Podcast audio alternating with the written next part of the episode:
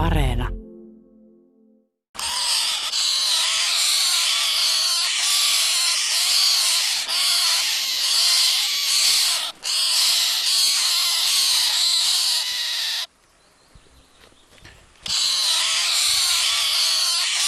Tällaisella, tällaisella me aloitettiin tällä kertaa. Tuota niin, sä sanoit Juha, että paljasta tunnin kuluttua, missä, mistä on kyse, mutta sen sijaan, että tässä olisi kuultu jonkunlaisten possujen tai porsaiden ääntelyä, niin liittyy aiheeseen, eli varislintuihin. Kyllä, varis, harakka, naakka, korppi, närhi, kuukkeli, mustavaris, pähkinähakki, kahdeksan heimoveliä, jotka meillä tänään on tämän illan aiheena, eli varislintuilta. Ja tuo ääni, mikä tuossa taustalla kuului, niin sitä ei kerrota, vaan nyt kuulijat joutuvat tunnin verran pohtimaan, että mihin lajiin se mahdollisesti liittyi. Joo, kello 19 jälkeen. Kerrotaanko Saat niin? kertoa, että mistä tämä, mistä tämä ääni on, on peräisin. Vieraana meillä studiossa on kunkariornitologi Heikki Kolunen. Tervetuloa. Kiitoksia. Ja puhelinnumero tänne meille studioon on 020317600. Mirjami ottaa puheluita vastaan. Siis 020317600. Varislinnuista me tänään keskustelemme. Lisäksi voit laittaa huomioita tai viestejä tänne meille päin sähköpostitse tai tuolta netin kautta osoitteesta yle.fi kautta Radio Suomi viesti studioon löytyy väylä tänne päin. Ja WhatsApp on 040 1455 666.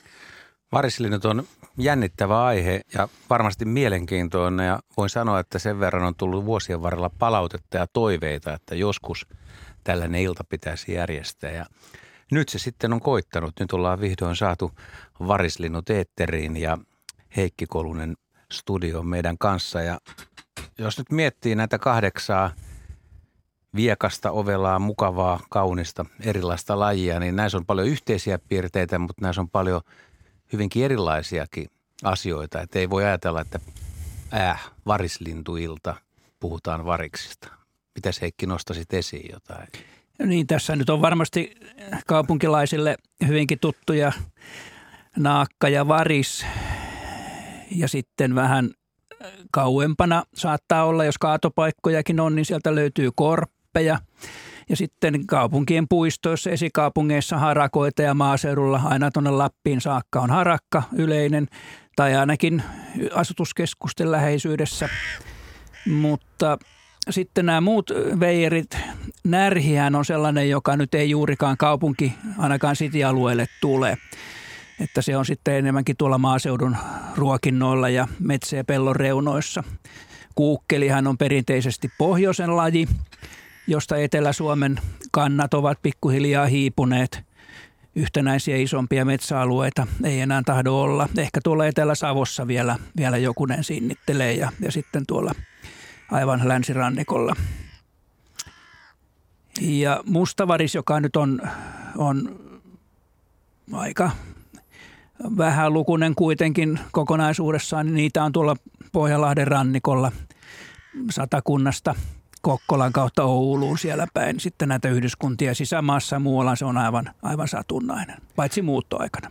Mustavaris oli muuten juuri se laji, mitä noin 20 vuotta sitten ja 30 vuotta sitten aina odoteltiin, että juuri näihin aikoihin, että ensimmäistä alkaa kotiutua. Silloin oli etelärannikollakin hienoja muuttoja. Niitä näki monena päivänä ja isojakin parvia, suuria määriä. Nyt ei enää, enää käytännössä lainkaan. Kyllä näin on. Tuossa Lahden alueella on seurannut niitä ainakin 60 vuotta lintujen kevätmuuttoa, niin, niin se, oli, se oli todella tämmöinen ensimmäinen sanansaattaja keväästä. Ja niitä saattoi olla useita kymmeniäkin lantapattereilla, pelloilla ja, ja teiden varsilla, missä oli vähän sulaa ja muuta. Ja ne muuttivat kirjatietojen mukaan niin tonne Aunukseen ja ja Laatokan pohjoispuolella siellä on tämmöisiä kolhooseja ollut ja, ja suuria eläintiloja ja, ja turkistarhoja siellä päin, mutta nekin ovat nyt sitten vähentyneet ja nykyisin tämmöisiä parvia ei nyt ainakaan tuossa päijät alueella juurikaan nähdä keväällä. Syksyllähän niitä ei oikeastaan nähdä ollenkaan satunnaisesti, joku yksilö saattaa olla talvella. Mutta vain muutamien yksilöiden yksi, kaksi yksilöä, niin se on jo semmoinen aika, aika mukava havainto. Joo, ja vaikka viikon verran on parhaaseen aikaan on tuolla mm. Porkkalan kärjessä tai hyvissä muuton seurantapaikoissa ja todella tähyilee ja odottaa ja katselee ja tunteekin vielä laji, mm. niin voi olla, että on monta päivää, ettei näe. Että se, se on musta vähän, se on tietysti ikävää, mutta se on myös aika hämmästyttävää, että se laji on niin harvinainen nykyään. Joo, kyllä se varmaan näillä pohjoisen leveyksillä on niin paljon riippuvainen näistä ihmisen ympäristössä olevista asioista, kuten juuri näistä eläin, valtavista eläinkolhooseista ja turkistarhoista ja niiden ympäristössä ja, ja tämmöisistä. Ja sitten tuolla Pohjolan rannikollahan on perinteisesti ollut nämä aivan Porin keskustasta ja Oulun, Oulussakin näitä on sitten ollut. Eli mustavariksella lähti. Mitäs mm. mieltä Markus oot? Oliko yllättävä alku tämä laji? Onko tuttu sinulle? No ei kyllä ole. Siis äh, täytyy sanoa, että mustavaris on näistä ehkä kaikkeista äh, mulle vähiten tuttu. Että kun tuollaisessa urbaanissa ympäristössä pääasiassa liikkuu, mm. niin, niin no, no perinteiset plus korppi, pyöräilijän paras kaveri on korppi. Jaha. Se tulee aina silloin tällöin esiin ja se, siinä on jotain todella, todella tota niin, ää, ki, ki, kiinnostavaa ja, ja kiehtovaa. Meillä on ää, soittaja linjalla Mika Lieksasta. Haloo.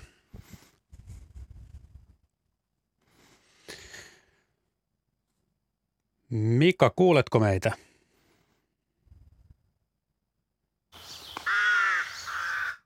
Ei. Mistäköhän me nyt Mika saataisiin linjalle? Mika on lähtenyt hiihtämään. Hyvät hiihtokelit varmaan Lieksassakin. Lunta paljon ja pakkasta. Puhukaahan te hetki, niin minä, minä yritän saada Mikan linjalle.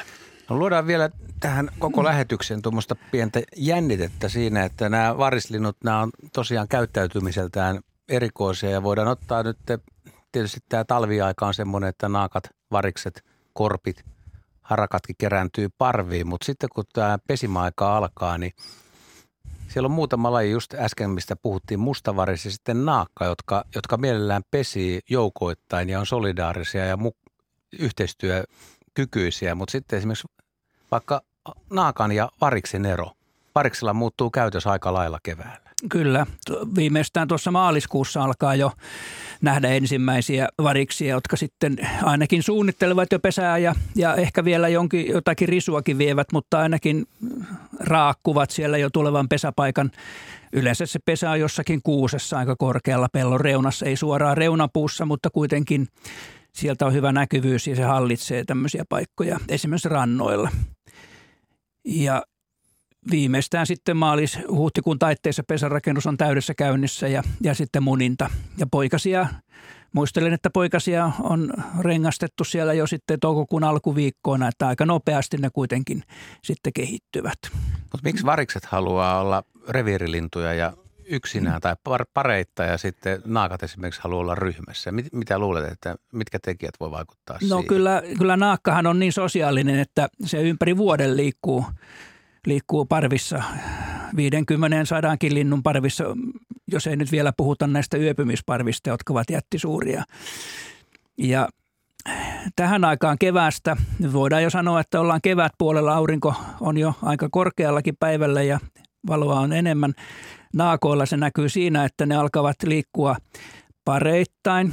Ja esimerkiksi kaupunkien äh, liikenneristeyksissä, jossa on tällaisia portaaleja siellä liikenne, liikennemerkkejä ja muita tien päällä ja siellä on tämmöisiä putkia, missä on reikiä, niin tämmöisillä paikoilla naakat istuskelevat tulevan pesäpaikan yläpuolella ihan kylki kyljessä, että sieltä voi kaukaa jo autollakin ajaessa että tuolla on naakkapari, tuossa toinen, kolmas, neljäs, viides.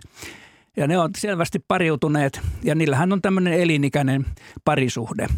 Ja nämä parituvat jo sitten yksi-kaksivuotiaana viimeistään ja elelevät sitten omalla, omalla pesäkolollaan ympäri vuoden, käyvät aina välillä katsomassa sitä.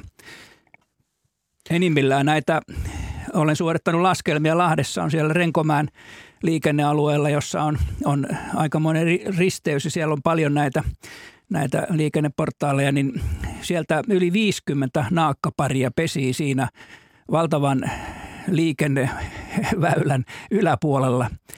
Eli siellä on joka, joka tolpassa on näitä useampia pesiä ja niitä tolppia on muutama kymmenen siellä. Onko nyt Mika linjalla? Haloo. Haloo, Mika täällä. Yes, mahtavaa. Mitäs Lieksaan kuuluu? No, no kiitos, Lieksaan kuuluu oikein mukavaa talvipäivää. Pakkasta on riittänyt ja luntakin on ihan sopivasti. Loistavaa. Minkälaista varislintuasiaa sulla on? Itse asiassa mulla on harakka-asiaa. Mm. Eli tota, olla, me ollaan kaksi vuotta nyt kohta asuttu täällä Lieksassa ja en ole törmännyt tähän missään, missään edellisissä asuinpaikoissa kuin täällä. Mä seurasin siis meidän parkkipaikalla, kun autoja oli parkissa. Olen nyt kahtena syksynä tehnyt tätä. Kun siinä on meidän pihaharakat ja harakat käy syömässä ää, noista lampuista ja maskeista hyönteisiä ja ötököitä. Ja mä oon sitä miettinyt, että onko ne sen oppinut vaan, että tässä on helppo eväs, vai opettaako sen joku niille harakoille?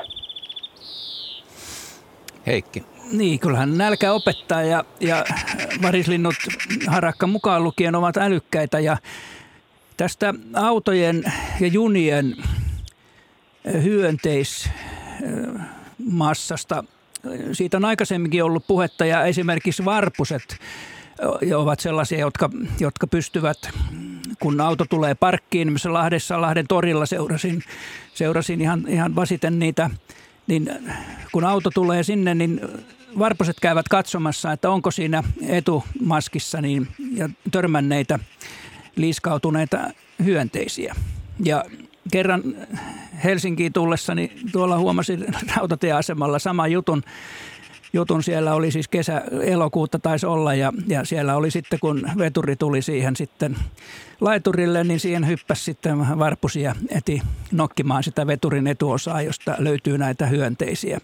Ja samasta ilmiöstä tässä on varmasti kysymys, että, että siinä on, on kuitenkin tämmöinen ravintolähde, joka on, on löytynyt ja harakkahan on kuitenkin semmoinen kohtalaisen oppivainen ja pitkäikäinen ja, ja ne seuraavat toinen toisiaan. Joku on keksinyt tämän ja, ja muut tulevat perässä ja, ja se on tosi mielenkiintoinen ja minusta se on, se on hieno havainto. Tuostakin olisi kiva saada lisää havaintoja eri puolilta Suomea, että onko niitä millä lailla, ja jos nyt Lieksassa on tietty joukko, joka osaa hyödyntää tätä, niin kuinka se kuitenkin varmaan kyllähän harakatkin liikkuu, vaikka se on paikkalintu, niin jos sieltä lähtee yksi kaveri, joka on oppinut tämmöisen tavan, niin se menee seuraavaan paikkaan ja tekee siellä ja toiset harakat sitten seuraa, niin nä- näinhän tämä innovaatio menee Näin se, luonnossa. Näin se kulkee ja tietysti nyt talvisaikanahan siellä ei liiku mitään hyönteisiä, että se on sitten kesän, kesän asia. Ja otetaanko on tässä nyt kuitenkin tämmöinen hyönteisjuttu, kun monessa tutkimuksessa Keski-Euroopan alueella ja Suomessakin on havaintoja, että hyönteiset vähenevät. Ja monet on varmaan huomannut, että autojen tuulilasi me ollaan käyttänyt tämmöistä tuulilasi-indeksi, ihan leikillistä nimitystä siihen, että kun aikaisemmin ajeli autolla kesällä tai pitkin siellä, niin törmäsi kaikenlaisia ötököitä, isompia ja pienempiä, ja, ja niitä liiskautui tuulilasiin, ja jos niitä yritti sitten, sitten pyyhkäse pois, niin se saattoi levitä siihen semmoinen rasvainen kerros, ja se ei ollut kovin hyvä. Mutta nykyään on kiinnitetty huomiota, että ei niitä oikein tahdo enää tulla näitä törmäyksiä sitten. Hyönteisiä on vähemmän. Ja se on kyllä äärimmäisen ikävä asia. Mulla olisi Mika sulle kysymys. No kerro, Ö, kysypä. mitä värejä oot nähnyt harakassa? Ootko katsonut niin tarkkaa, että se joku nopeasti ajattelin luulee, että se on vain mustavalkoinen lintu? No musta se sinisen, siis semmoinen metallisininen on äärettömän kaunis sen tota, harakassa. Joo. Ja tota, itse asiassa näistä hauska näistä toinen, toinen näistä harakoista, joita seurasin, niin itse asiassa oli, oli pieni pigmenttihäiriöinen. Sillä on, sillä on aina valkoinen laikku tuolla, tuolla selän puolella siinä niskan takana, missä pitäisi olla mustaa. Niin tota. Mutta variksen se sininen rinta on minusta kaunis. Joo. Ah, anteeksi, haraka. Harakan, joo. Mm. Ajattelin, että harakalla, harakan tosiaan niin se, se väri riippuen, miten aurinko siihen osuu ja miten se kääntelee itseään, niin sehän on, niin kuin sanoit, niin sininen, se voi olla vihreä, se voi olla erilaisia metallin sävyjä. Että sehän, sehän on niin kuin itsessä aivan mielettömän hieno väripaletti, mikä harakan höyhenistössä on. Kyllä, kyllä. Vähän samalla kuin kolibreilla ja sinisorsalla koiraalla. Et siinähän on se höyhenen rakenne sitten, kun se valo tunkeutuu siihen höyhenen pinnasta sinne sisemmälle, niin siellä on tämmöisiä pieniä kerroksia, josta se valo heijastuu ja riippuu siitä tulokulmasta, miten se auringonvalo tulee ja miten se heijastuu, niin se näyttää erilaiselta. Että esimerkiksi kolibrilla, jos tulee väärästä kulmasta, se näyttää rinta ihan mustalta, mutta kun se kääntää sitten sopivasti, että naaras näkee sitten koiraan soitimella, se valo heijastuu siitä, niin se on kauniin punainen tai sininen tai kellertävä. Se on metallin värisiä, ne on todella, todella tämmöisiä rakennevärejä. Voi vaan kuvitella, että miten komeana naaras harakka mm. näkee naaras no, koiras harakan tai toisinkin päin. Kyllähän kummatkin lait, nämähän on vaikea erottaa toisistaan, että pyrstön mm. pituudesta voi päätellä jotain, mutta mä en tiedä, onko sulla Heikki jotain, no, miten sä tunnet? Parisataa olen niitä rengastanut ja kyllä ne mitat menee osittain niin päällekkäin, ettei niitä oikein aikuisena sitten. Mutta kyllä selvästi on, on siis pyrstön pituudessa ja tämmöisissä huomattavia jopa viiden sentin eroja, että, että kyllä siinä, mutta sitä ei pysty silmällä näkemään kyllä maastossa. Eli Mika on tehnyt tarkkoja havaintoja. Hyviä havaintoja. Hyviä, hyviä harakkahavaintoja. Kyllä. Kiitoksia Mika soitosta. Hyvät illanjatkot Lieksaan. Kiitos. Kiitos. Moi moi. Tässä on itse asiassa kysymys harakan pyrstöön liittyen, että miksi harakalla on pitkä pyrstö. Jukka on laittanut kysymyksen ja toteaa, että hänen käsityksen mukaan varis ja harakka elävät samoilla elinpiireillä ja syövät samankaltaista ruokaa. Minkä edun pitkä pyrstö tuo? Jaa, no kyllähän lentotavassa on huomattava ero, että varis ei juurikaan tuommoisissa pensaikoissa pyöri ja hyppele, mutta harakkahan on hyvin taitava menemään ihan pensaikoissa ja, ja kääntää suuntaansa, että, että se lentohan on vähän tämmöistä lepattelevaa ja pikkusen näyttää, että se tuskin pysyy ilmassakaan välillä, mutta kyllä se hyvin taitava on. Että evoluutio on tuottanut sille, sille pitkän pyrstön ja siitä on epäilemättä sille hyötyä. Ei siitä ei sitä voi tietää, mikä on evoluution idea tässä ollut, mutta harakalle siitä on hyötyä. Varikselle taas, taas sitten on toisenlaista hyötyä tästä lennosta ja muusta. Harakan pyrstö on tosiaan niin pitkä, että väkisinkin tulee joskus mieleen, kun katselee, kun se lentää. Et eiköhän evoluutio on nyt niin kuin kumminkin vetänyt sen aika äärimmilleen, että tosta se ei enää paljon, ei kannattaisi ainakaan kasvaa, ellei löydy jotain todellista hyötykäyttöä. Niin, tiedä sitä. 0203 17600 on joka tapauksessa tänne varislintuiltaan ö, tuota niin, puhelinnumero ja WhatsAppin voi laittaa viestinumeroon 040 Täällä muuten on tuosta harakasta, saako jatkaa? On Joo, anna tulla kysymys. vaan. Joo, eikö on läpi näitä kysymyksiä tai kommentteja joo, täällä. Mä luen kanssa tässä niin on harakan pesästä, että harakan pesää haukutaan epämääräiseksi risulinnaksi, mutta eikö todellisuus ole ihan muuta, Heikki? Kyllä siis, kun kiipeää tuommoiseen kohtalaiseen kuuseen ja siellä on, on harakan pesä, niin siinä huomaa, että se on kyllä erittäin suurella ajatuksella rakennettu. Sinne on vaikea päästä lähelle.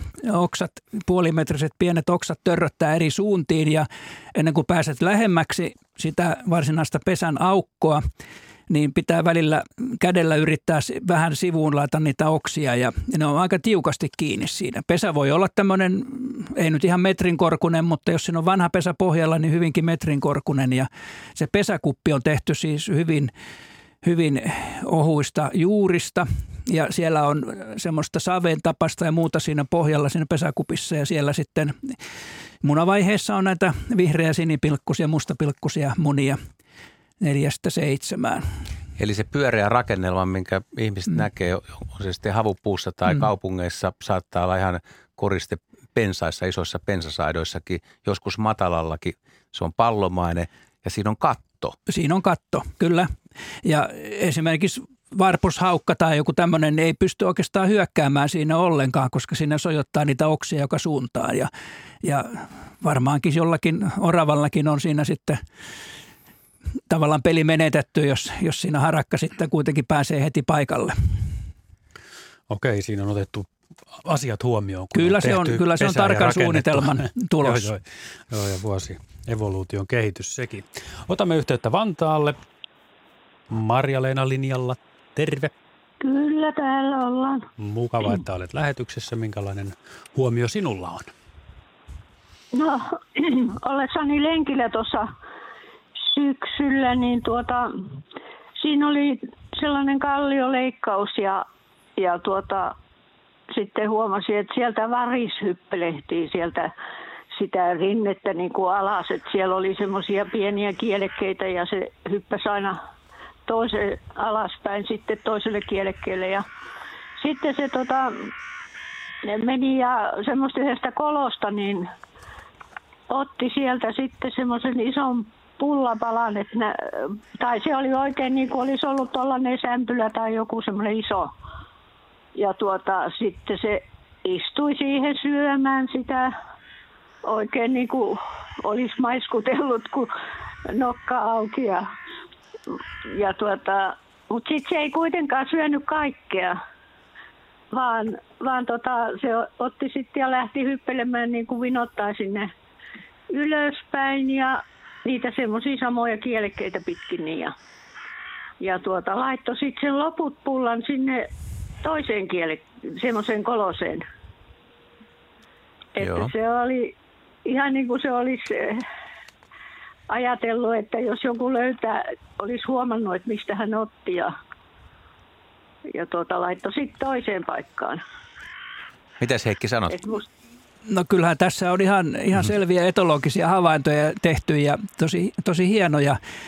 Monet varislinnut varastoivat ää, ylijäämäruokaa, jos sattuu semmoinen paikka, että yhtäkkiä siinä on ruokaa enemmän, mitä pystyy, pystyy itse sillä hetkellä syömään, niin sitä kannattaa yrittää varastoida. Ja näistähän tiedetään, että kuukkeli, närhi ja, ja varis ja, ja pähkinähakki ainakin varastoivat suurempiakin määriä. Ja variksetkin kyllä kirjallisuudessa on maininta, että varikset pystyvät varastoimaan, jos on tullut tämmöinen yllättävä ruokalähde, joka on niin suuri, ettei pysty kertaalleen sitä syömään. Ja se toinen havainto, mikä tässä oli, että kun se oli kuitenkin sämpylä niin iso, ettei sitä kerralla voinut syödä, niin, niin sitten muut varikset, taikka kenties närhikin tai joku muukin saattaa nähdä, linnut on tarkkoja, että nyt tällä kaverilla onkin ruokaa ja ne tarkkailevat ja kannattaa yrittää piilottaa sitä. Ja semmoisia kokeitakin on tehty, että, että jos varislintu näkee, että toinen on piilottamassa sitä ruokaa, niin se voi vaihtaa sitten sitä paikkaa heti, kun silmä välttää. no niin, tämä se on tosiaan, niin se vaihtoi, Niin, vaihtoi sitä kolopaikkaa. Että. joo, kyllä se oli, ihan, se oli tosi hieno havainto. No se oli tosiaan kiva katsoa. Mm. Joo. Kiva Hyvä. juttu. Selvä. Kiitoksia, Kiitoksia. soitosta. Hyvä Tiila, jatketaan Kiitos. tälle. Moi moi.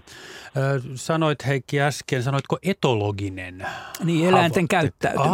Aa, niin, joo. Josta muinaan Konrad, Konrad Lorenz muun muassa naakkoja paljon tutki Joo. ja kehitteli näitä etologisia käsitteitä. Niitä on tietysti paljon muutettu sen jälkeen, niitä täsmennetty, mutta kuitenkin se lähti, lähti niistä liikkeelle. Niin. Tämä on semmoiselle tavalliselle luonnon tarkkailijalle aina yhtä hämmentävää, kuinka on, varislinnuista osa on näin, näin, älykkäitä. Lähes kaikki. Lähes kaikki. Niin. Kyllä. Tai kaikki itse asiassa Joo, varmasti. Kyllä. Vaikka Oikeasti- usein korppi ja varis nostetaan ehkä Niin, ykkösiksi. kyllä naakkakin on, on hyvin tarkka. Joo.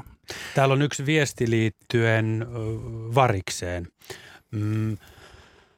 Seurasimme vaimoni kanssa talomme parvekkeelta Vuosaaren Ramsin rannassa, kun vanha kanahaukka naarasistui lähellä ison kuusen latvaa. Muutama varis pyöri ja raakkui ympärillä. Sitten tapahtui jotain aika uskomatonta. Yksi variksista istui oksanpätkä nokassaan haukan yläpuolelle ja tiputti sen haukan niskaan. Haki uuden risun ja teki saman uudestaan. Emme voineet kuin nauraa ja äimistellä tuollaista älykästä kiusaamista. Lopulta haukka otti, lähti nopealla lennolla meren yli Malkasaaren suuntaan. Mistä lienee ollut kyse? Onko se ollut älykästä kiusaamista vai reviiri, No. reviiriasioita? Jälleen, jälleen erittäin, erittäin hieno havainto. Kyllä. Siis sehän on tunnettua, että varislinnut oikeastaan kaikki ja monet muutkin linnut, kun ne löytävät jonkun vihollisen pöllön tai haukan tai, vastaavan, niin hälyttävät ja sillä tavalla herättävät huomiota naapurilinnustossa, että nyt täällä on peto. Ja sillä tavalla ikään kuin peto menettää sen mahdollisuutensa yllätyshyökkäyksen. Esimerkiksi varpushaukka, joka yrittää tulla salaman nopeasti lintulaudalle sijaappaamaan tinttiä. Jos se epäonnistuu ja muut huomaavat sen, niin ei sille enää ole sen jälkeen mahdollisuutta vähän aikaa samaan paikkaan tulla. Mutta se, että linnut sitten voivat toisiaan härnätä, kyllähän näitä lintukuvaajien kuvia ja filmejä on siitä, miten, miten korpit ja varikset – vetävät toisia pyrstöstä. pyrstöstä esimerkiksi merikotkaa ja maakotkaa ja, ja sillä tavalla häiritsevät sitä kotkaa niin paljon, että joskus se joutuu luovuttamaan ja ei kestä enää sitä jatkuvaa nykimistä ja lähtee pois. Jopa lennossa ne saattavat ottaa kiinni.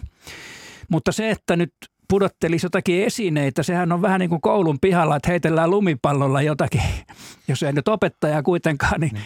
niin selvää tämmöistä, tämmöistä ärsyttämistä, että nyt sinut on huomattu ja nyt parempi kuin lähdet täältä pois. Se on pidemmälle vietyä. Se on kyllä erittäin pitkälle vietyä. Tuossa mitä sanoit, niin mä oon itse, itse nähnyt haaskalla semmoisia tapauksia, missä merikotkaa ärsytetään, mutta maakotkaa ei. Ja mä oon ajatellut, että maakotka on vaikka on iso lintu, niin se on sen verran merikotkaa ketterämpi, että korpia variksen on oltava myös sen kanssa vähän tarkkana, että jos se kääntyy nopeasti, niin voi, Joo, käydä, kyllä. käydä heikosti. Mutta tässä nyt myös kuulijoille vinkki suoraan. Tämä soitto on ihan syöttö lapaan, että kun näkee taajamassa tai kaupungissa tai vaikka maaseudulla jonkun puun ympärillä pyörivän varisparve, joka raakkuu ja näyttää levottomalta ja syöksyille sinne puihin, niin puun, puun ympärillä, niin kannattaa katsoa. Siellä, on, siellä voi olla kanahaukka, huuhka ja viirupöllö, näätä tai joku peto. Mm. Ja tämä, niin kuin, tämä luonnon lukeminen auttaa siihen, että sä voit itsekin nähdä paljon enemmän kuin sä näet. Mä yritän muistaa, Juha, tämän sun termin myös tämän luonnon lukeminen. Niin. Ja tuossa on vähän katsoa toisenlaisia silmällä. Niin. Pikkasen miettiä, että miksi et, näin. Et, et pyöräile niin kovaa, vähän vauhtia hiljennät, niin ne korpit siinä leijaa sun ympärillä. Korpit. Meillä on itse asiassa korppiasiaa just nyt. Meillä on kaukolinjalla. Halo. No, kyllä on. No niin. Kaukosnelman Joroisilta iltaa. Terve, terve. Oliko sulla korppijuttuja jotain? Kyllä oli. Mulla olisi periaatteessa kolmekin pientä asiaa, mutta ensimmäisenä oli semmoinen, kun olin metsällä tuolla äh, Savukosken Sodankylän korkeudella Lokan altaan siellä semmoinen kuin Iso Angevaara – ja lähdettiin nousemaan äh, semmoista hakkua kaisto, kaista hakkuuta ylöspäin sinne vaaran päälle. Minä läksin ensin ja kaverit lähti kolmen metrin päästä ja tuota, minä nousin sitä aukkoa jonkun kolme 400 metriä, niin tuota, siellä haukahti niin kuin pystykorva. Ja mä ajattelin, että ei siellä ketään pitänyt olla, mutta tuota, lähestyin, se oli kuusi ja siellä kuusen natvassa oli korva. Ja minä pysähdyin vähän matkan päähän, ehkä alkuun semmoinen 6-70 metriä ja kattelin sitä ja, ja se haukahti. Aina pää heilahti, kun se haukahti. Ja niin kuin pystykorva. Ja no minä lähestyin sitä kuusta siinä ja tuota, ihmettelin, että kuinka se laskee minut loppujen lopuksi niin lähelle, että kun minäkin kymmeniä vuosia olin siellä kulkenut, niin tuota korppi ei koskaan avoimessa laskenut niin lähelle. Minä pääsin ehkä semmoisen 20 metrin, 30 metrin välille siihen siitä kuusesta ja se aina haukahteli ihan selkeitä niin kuin pystykorvan haukku. No sitten mä läksin vielä vähän lähestymään, no sitten se lähti korppi lentoon ja samalla hetkellä tietysti kun se korppi lähti, silloin lähti jänis semmoisen pienen kuusen alta. Minä ammuin sen jäniksen siihen, suolistin ja jätin korpille siihen eväät siihen tuota mättään päälle syötäväksi. Ja tuota, jatkoin matkaa sinne vaaran päälle, tavattiin poikien kanssa, kaverien kanssa siellä. Minä kysyin, kuulitteko minun pystykorvan haukun? Joo, kyllä he kuuli siitä ihan selvästi. Minä kerroin heille tämän tarinan, ihmeteltiin siinä, että tuota, että, että voiko se, minun tuli jälkeenpäin tullut mieleen, että voiko se olla, se on semmoinen vaara, jossa aikoinaan oli paljon kanalintua ja paljon kävi metsästäjiä kanakuorien kanssa, pystykorvien kanssa, lähinnä pystykorvahaukku niin tuota, että olisiko se voinut oppia vanha korppi, että kun hän ha- äh, haukkuu jäljittelee koiraa että siitä, ja näki sen jäniksen ehkä, että voisiko tämmöinen yhteensattuma tai olla, että niillä olisi tekemistä keskenään. Että se olisi ymmärtänyt se korppi, että kun hän haukkuu tuolle kaverille ton, ton jäniksen, niin hän saa evästä. Nyt täällä on Heikki Kolunen mietteissä.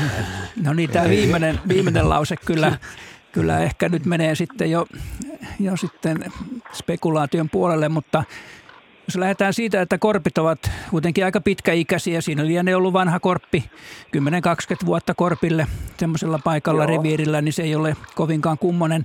Ja nehän ovat äärimmäisen tarkkoja seuraamaan metsästäjiä. Etelän puolella ainakin, kun hirvestys on käynnissä, niin, niin korppiparvet korkealta ilmasta jo kuulevat tietysti ne laukaukset ja näkevät kaukaa jo näitä oranssi oranssilakkisia, jotka siellä liikkuu ja tietävät, että aina kun tämmöisen laukaus on tapahtunut, niin sieltä sitten saattaa löytyä niitä, niitä hirvensuolia ja muita mahalaukkuja. Ja se on yksi syy, minkä takia korpit ovat täällä Etelä- ja Keski-Suomessa aika paljon myöskin lisääntyneet, että niillä menee hyvin. Kyllä. Ja se, että Joo. siellä olisi sitten ollut joskus siis niillä on kuitenkin hyvä muisti. Sekin pitää muistaa, että linnulla, tämä vadislinnulla on tosi hyvä muisti. Nehän pystyy esimerkiksi syksyllä maahan laittamia eväitä myöskin keväällä. Palataan vaikka tuohon pähkinähakkiin myöhemmin, niin ihan keväällä ruokkii poikasiakin ja syksyllä piilottamilla eväillään. Että kyllä ne voi muistaa tämmöisiä ylivuotisia tapahtumia, jos, jotka ovat myönteisiä ollut. Että siinä voisi kuvitella, että on tapahtunut tämmöinen tilanne, että siellä on ollut joku pystykorvametsästäjä, kanalintumetsästäjä tai jänismetsästäjä ja, ja on tapahtunut tämmöinen tilanne. Ja Korppi on seurannut sieltä kauempaa ilmasta ja kuullut ja nähnyt, nähnyt tilanteen ja, ja nähnyt sitten sinut siinä liikkumassa ja, ja huomannut siellä sen jäniksen ja, ja kokeillut samaa temppua. Ja, ja jos se toimii, niin nehän yleensä sitten toistaa niitä temppuja. Et kyllä, kyllä, tämä, kyllä.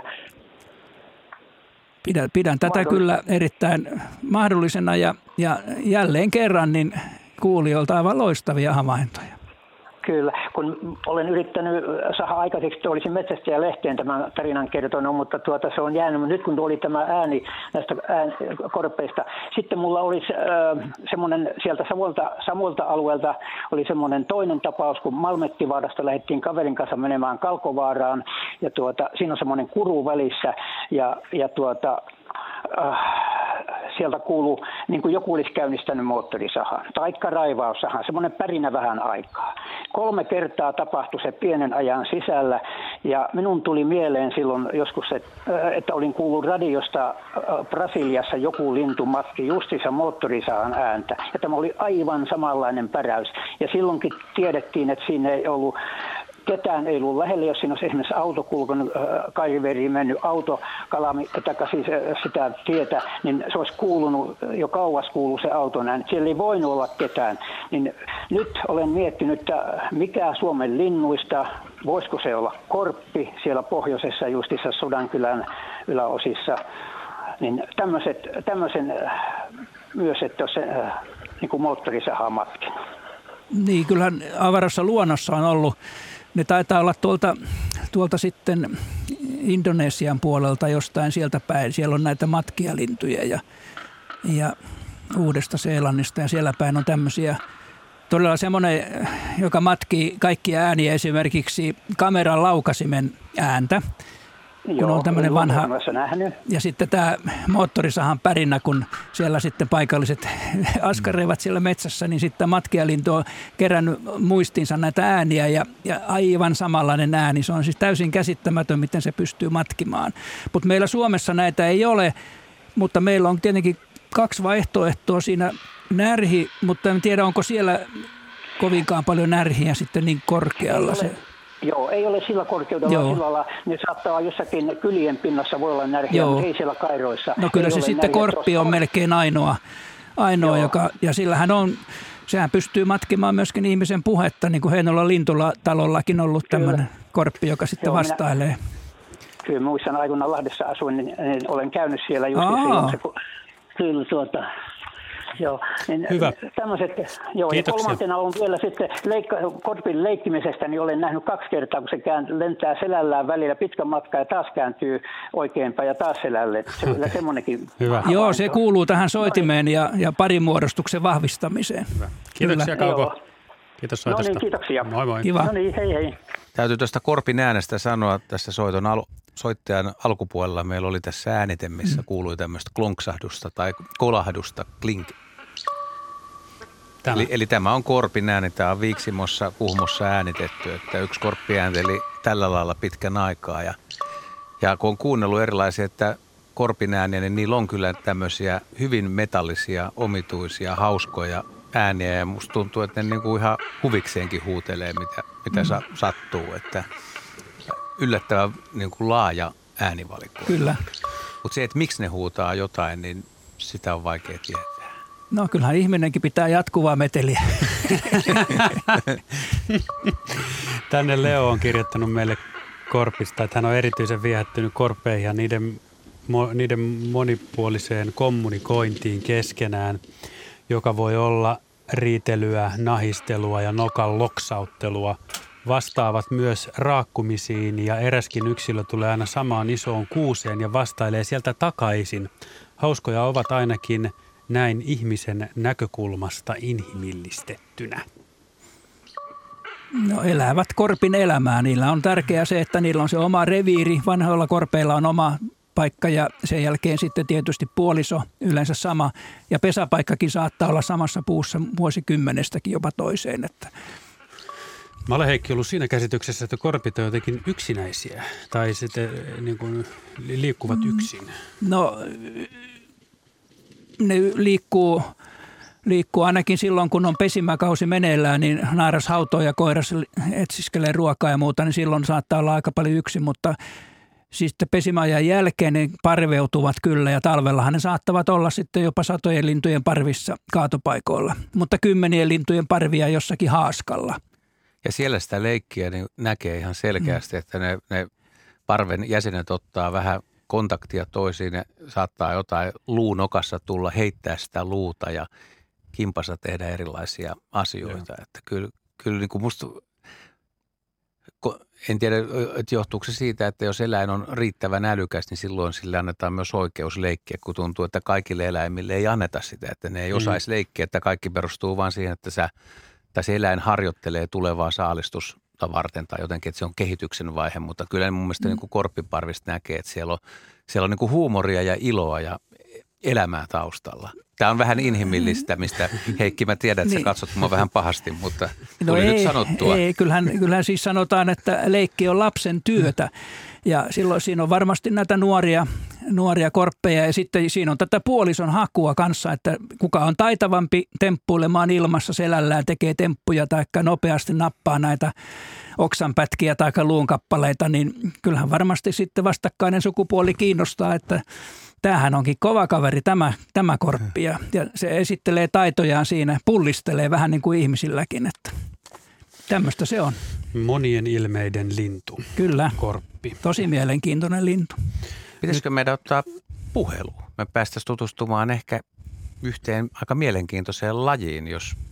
Esa on linjalla. Terve Esa. Eli terve, terve. Ja Heikille kanssa terkkuja. Kiitos. Joo, me tässä pohdittiin pikkasen, että itsekin voitaisiin jotain sanoa, mutta kun ei tiedetä niin paljon, niin yksi laji, mikä varmasti ihmisiä kiinnostaa, pähkinähakki, se on vähän harvalukuisempi, suorastaan osittain harvinainen, mutta se on mielenkiintoinen ja kaunis varislintu. Ja jos mä kerron kuulijoille, että, että, että Suomessa on ainakin yksi mies, joka käyttää aika paljon vapaa-aikaa siihen, että hän aamuisin hämärässä seuraa pähkinähakkien liikehdintää, ei nyt ihan joka aamu, mutta lähes joka aamu, niin kuvaako se sua?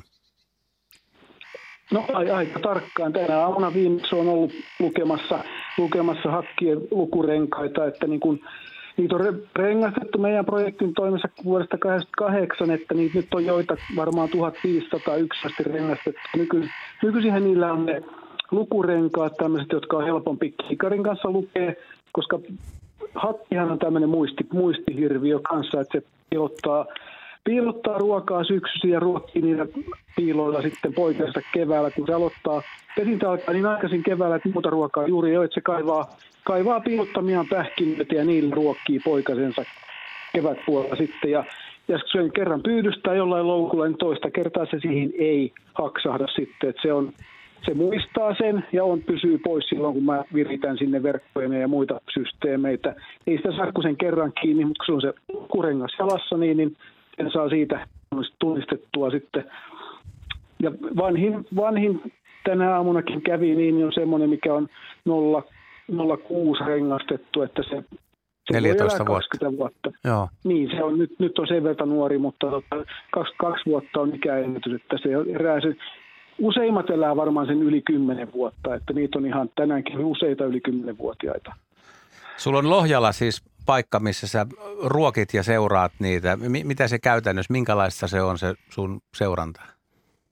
Seuranta on sitä, että, että tota, sinne viedään ruokaa säännöllisesti, maapähkinää käytännössä ja, ja sitten istutaan autossa muutaman metrin päässä ja luetaan kiikarilla näitä lukurenkaita sitten, mitä niiden nilkoissa, nilkoissa on. Ja sitten niin sen, niin paljon siinä on tullut istuttua kuitenkin, että aina rengastia syyttää siitä, että meillä linnut on massaa, mutta mä oon oppinut tuntemaan lintuni, että jokainen käyttäytyy pikkusen eri lailla ja siinä on selkeä nokkima järjestys, kun tullaan laudalle, niin ei siinä yhtään rähistä ja tapella, että siinä nätisti odotetaan vuoroa, kun toinen on syönyt ja sitten toinen tulee jatkamaan, että niin kuin ei ne, ei, ne, ei ne tappele siinä. Että siinä on joku tämmöinen porukan kingi, joka tulee suoraan ja muut väistää. Hän syö, tai yleensä ne syö, ottaa muutama pähkinän syö ja sitten ne kerää kurkkupussin ja lähtee varastoimaan niitä sitten. Laittaa paremman, parempaan talteen sitten. Miten teillä nämä... Ja itse, itseäänkin varten. Miten teidän hakkimäärät on parinkymmenen vuoden aikana kehittynyt tai heilahdellut? Onko niissä paljon vuosittaista vaihtelua siellä?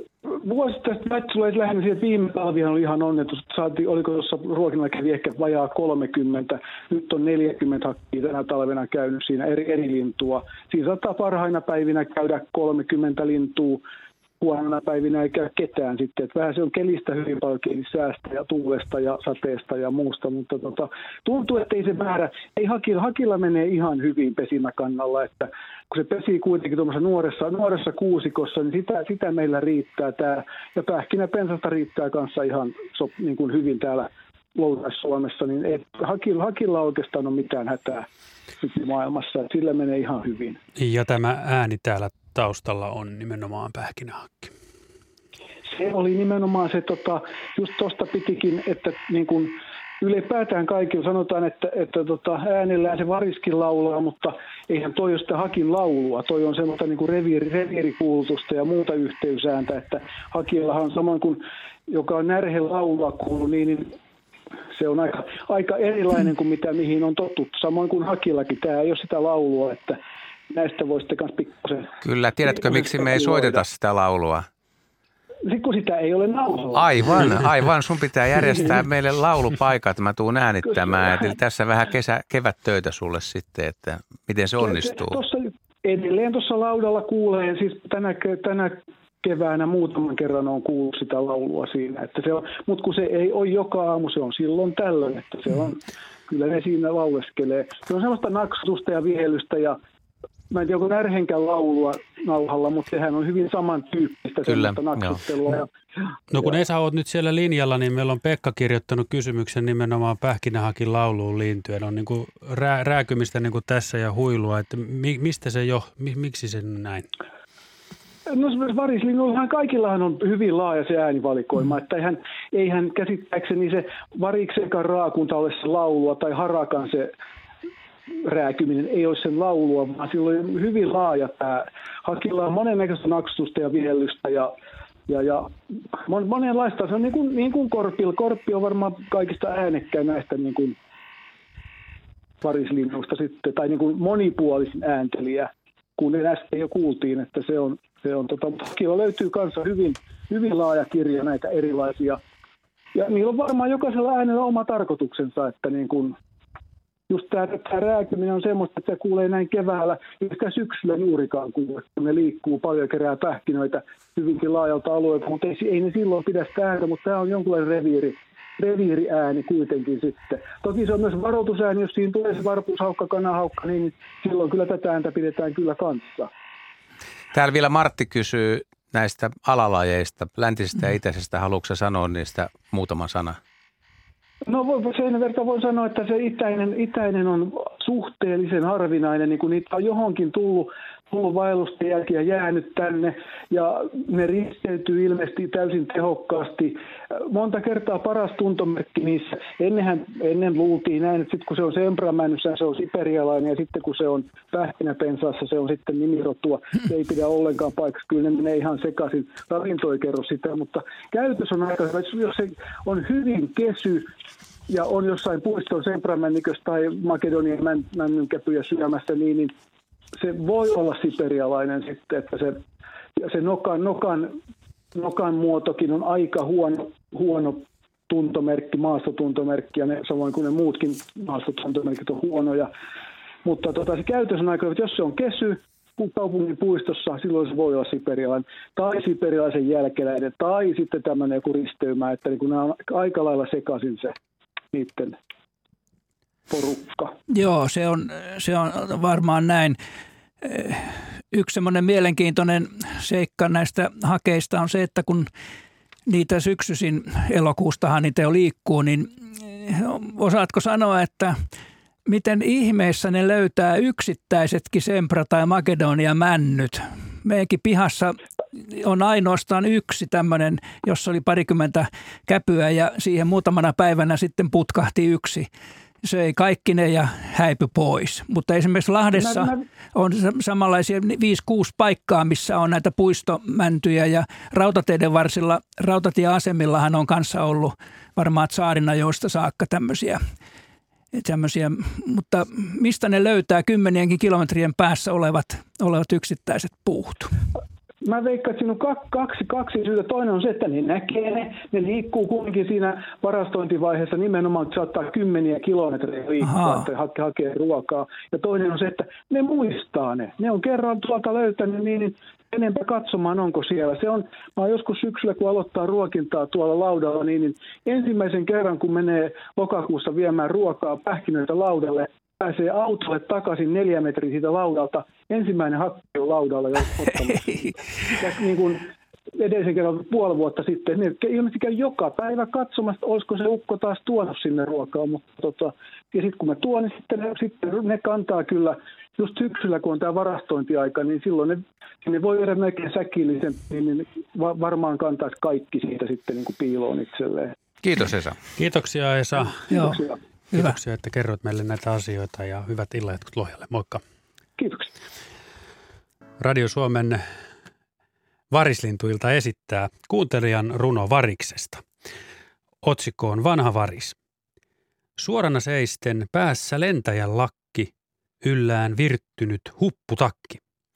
Pellon reunassa, lähellä mansikka maata, eihän pelätin muualla seisoa saata.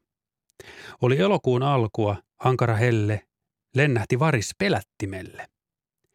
Istahti olalla varovasti, mietti, kun olen lentänyt tänne asti, tässä siipiään hieman lepuutan, etkaisa hätistä, niin oletan. Kovin väsynyt oli, alas luomia veti, nukahti siihen melkein heti. Lämmin tuulonen pörhötti pyrstösulkia, näkikö unta tuo väsynyt kulkija. Löystyi ote, mullat varpaista karis, tipahti huppuun uupunut varis. Iltaan viileni hieman, kajo auringon. Kultaa kumarsi metsän takaa. Siellä siivet supussa, syvällä hupussa, varis liikkumatta vaan makaa. Hannu Epirinen. Se oli vakuuttava. Siis tämähän oli mestariteos. Siis runo oli hyvä, mutta myös artisti oli hyvä, Tessioen Tarmo Manni oikein. Se meni todella hienosti tota, ja koskettava ja siis tietysti niin kirjailijalle, niin, kirjailija myös niin kuin isot, isot pinnat ja kiitos, että lähetti näin hienon runon meille.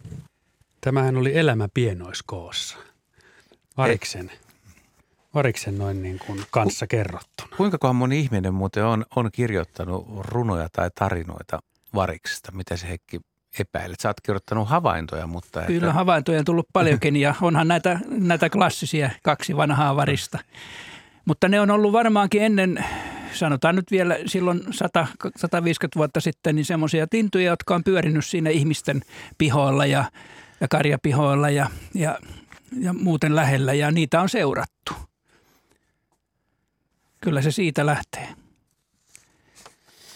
Näin se jatkuu. Joo. En, ensimmäinen tunti rupeaa olemaan lopuillaan ja aika hyvin ollaan saatu eri lajeja. Kuukkelia ei ole vielä käsitelty ollenkaan. Joku varmasti kumminkin ottaa sen toisella tunnilla ja ehkä närhestäkin voidaan puhua hieman naakasta ja sitten me puhutaan vähän tuommoisesta korpin käyttäytymisestä, käyttäytymispiirteistä tulee vähän lisätietoa. Ja sitten oli tämä sun mystinen alkuääni. Pitäisikö sitä ääntä vielä pikkasen Joo, luikauttaa? Nyt tässä on, ihmiset voi vielä miettiä, että mikä, mistä on kyse. Siitä oli muuten tullut joku arvaus, joka oli aika lähellä, mutta... Onko mä sulle kertonut jotain? Et, No niin.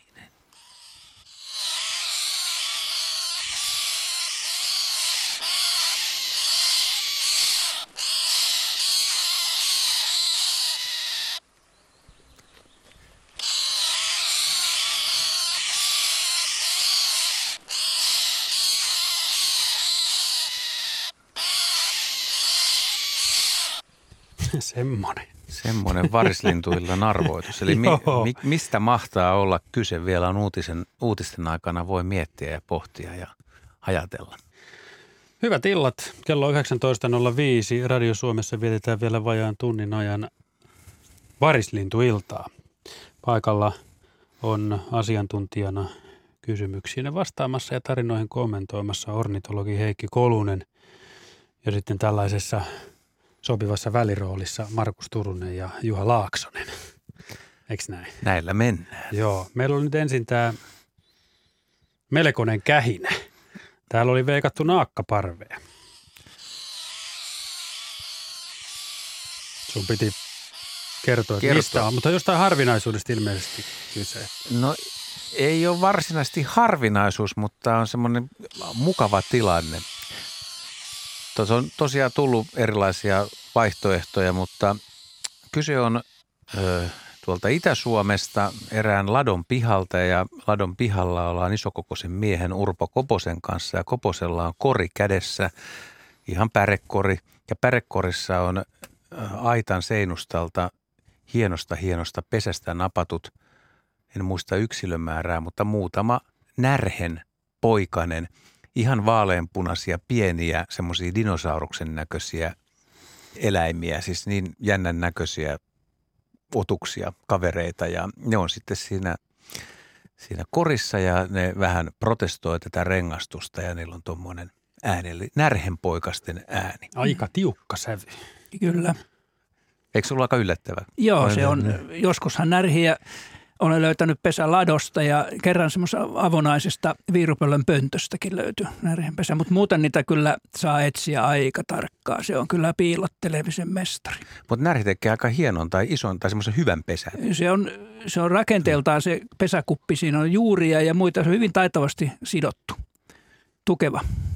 Ja noita rakennuspesiä kuitenkin, niin no itsekin on päässyt tuommoiseen telkänpönttöön kurkkaamaan se, että, että, että siellä on närhi pesinyt, mutta, mutta harvinaista herkkua se on. Ja tietysti sitten jos löytää pesän, niin ei sitä sovi pahemmin häiritäkään, mutta Taitavasti tehty pesä, mutta ei tässä tapauksessa ei ole kattoa. Ei, siinä ei Joo. ole kattoa. Heinolan suuntaan. Äänen, ään nyt. no näytäisi kuka meistä vai Heinolan suuntaan. Terve. Terve. Terve.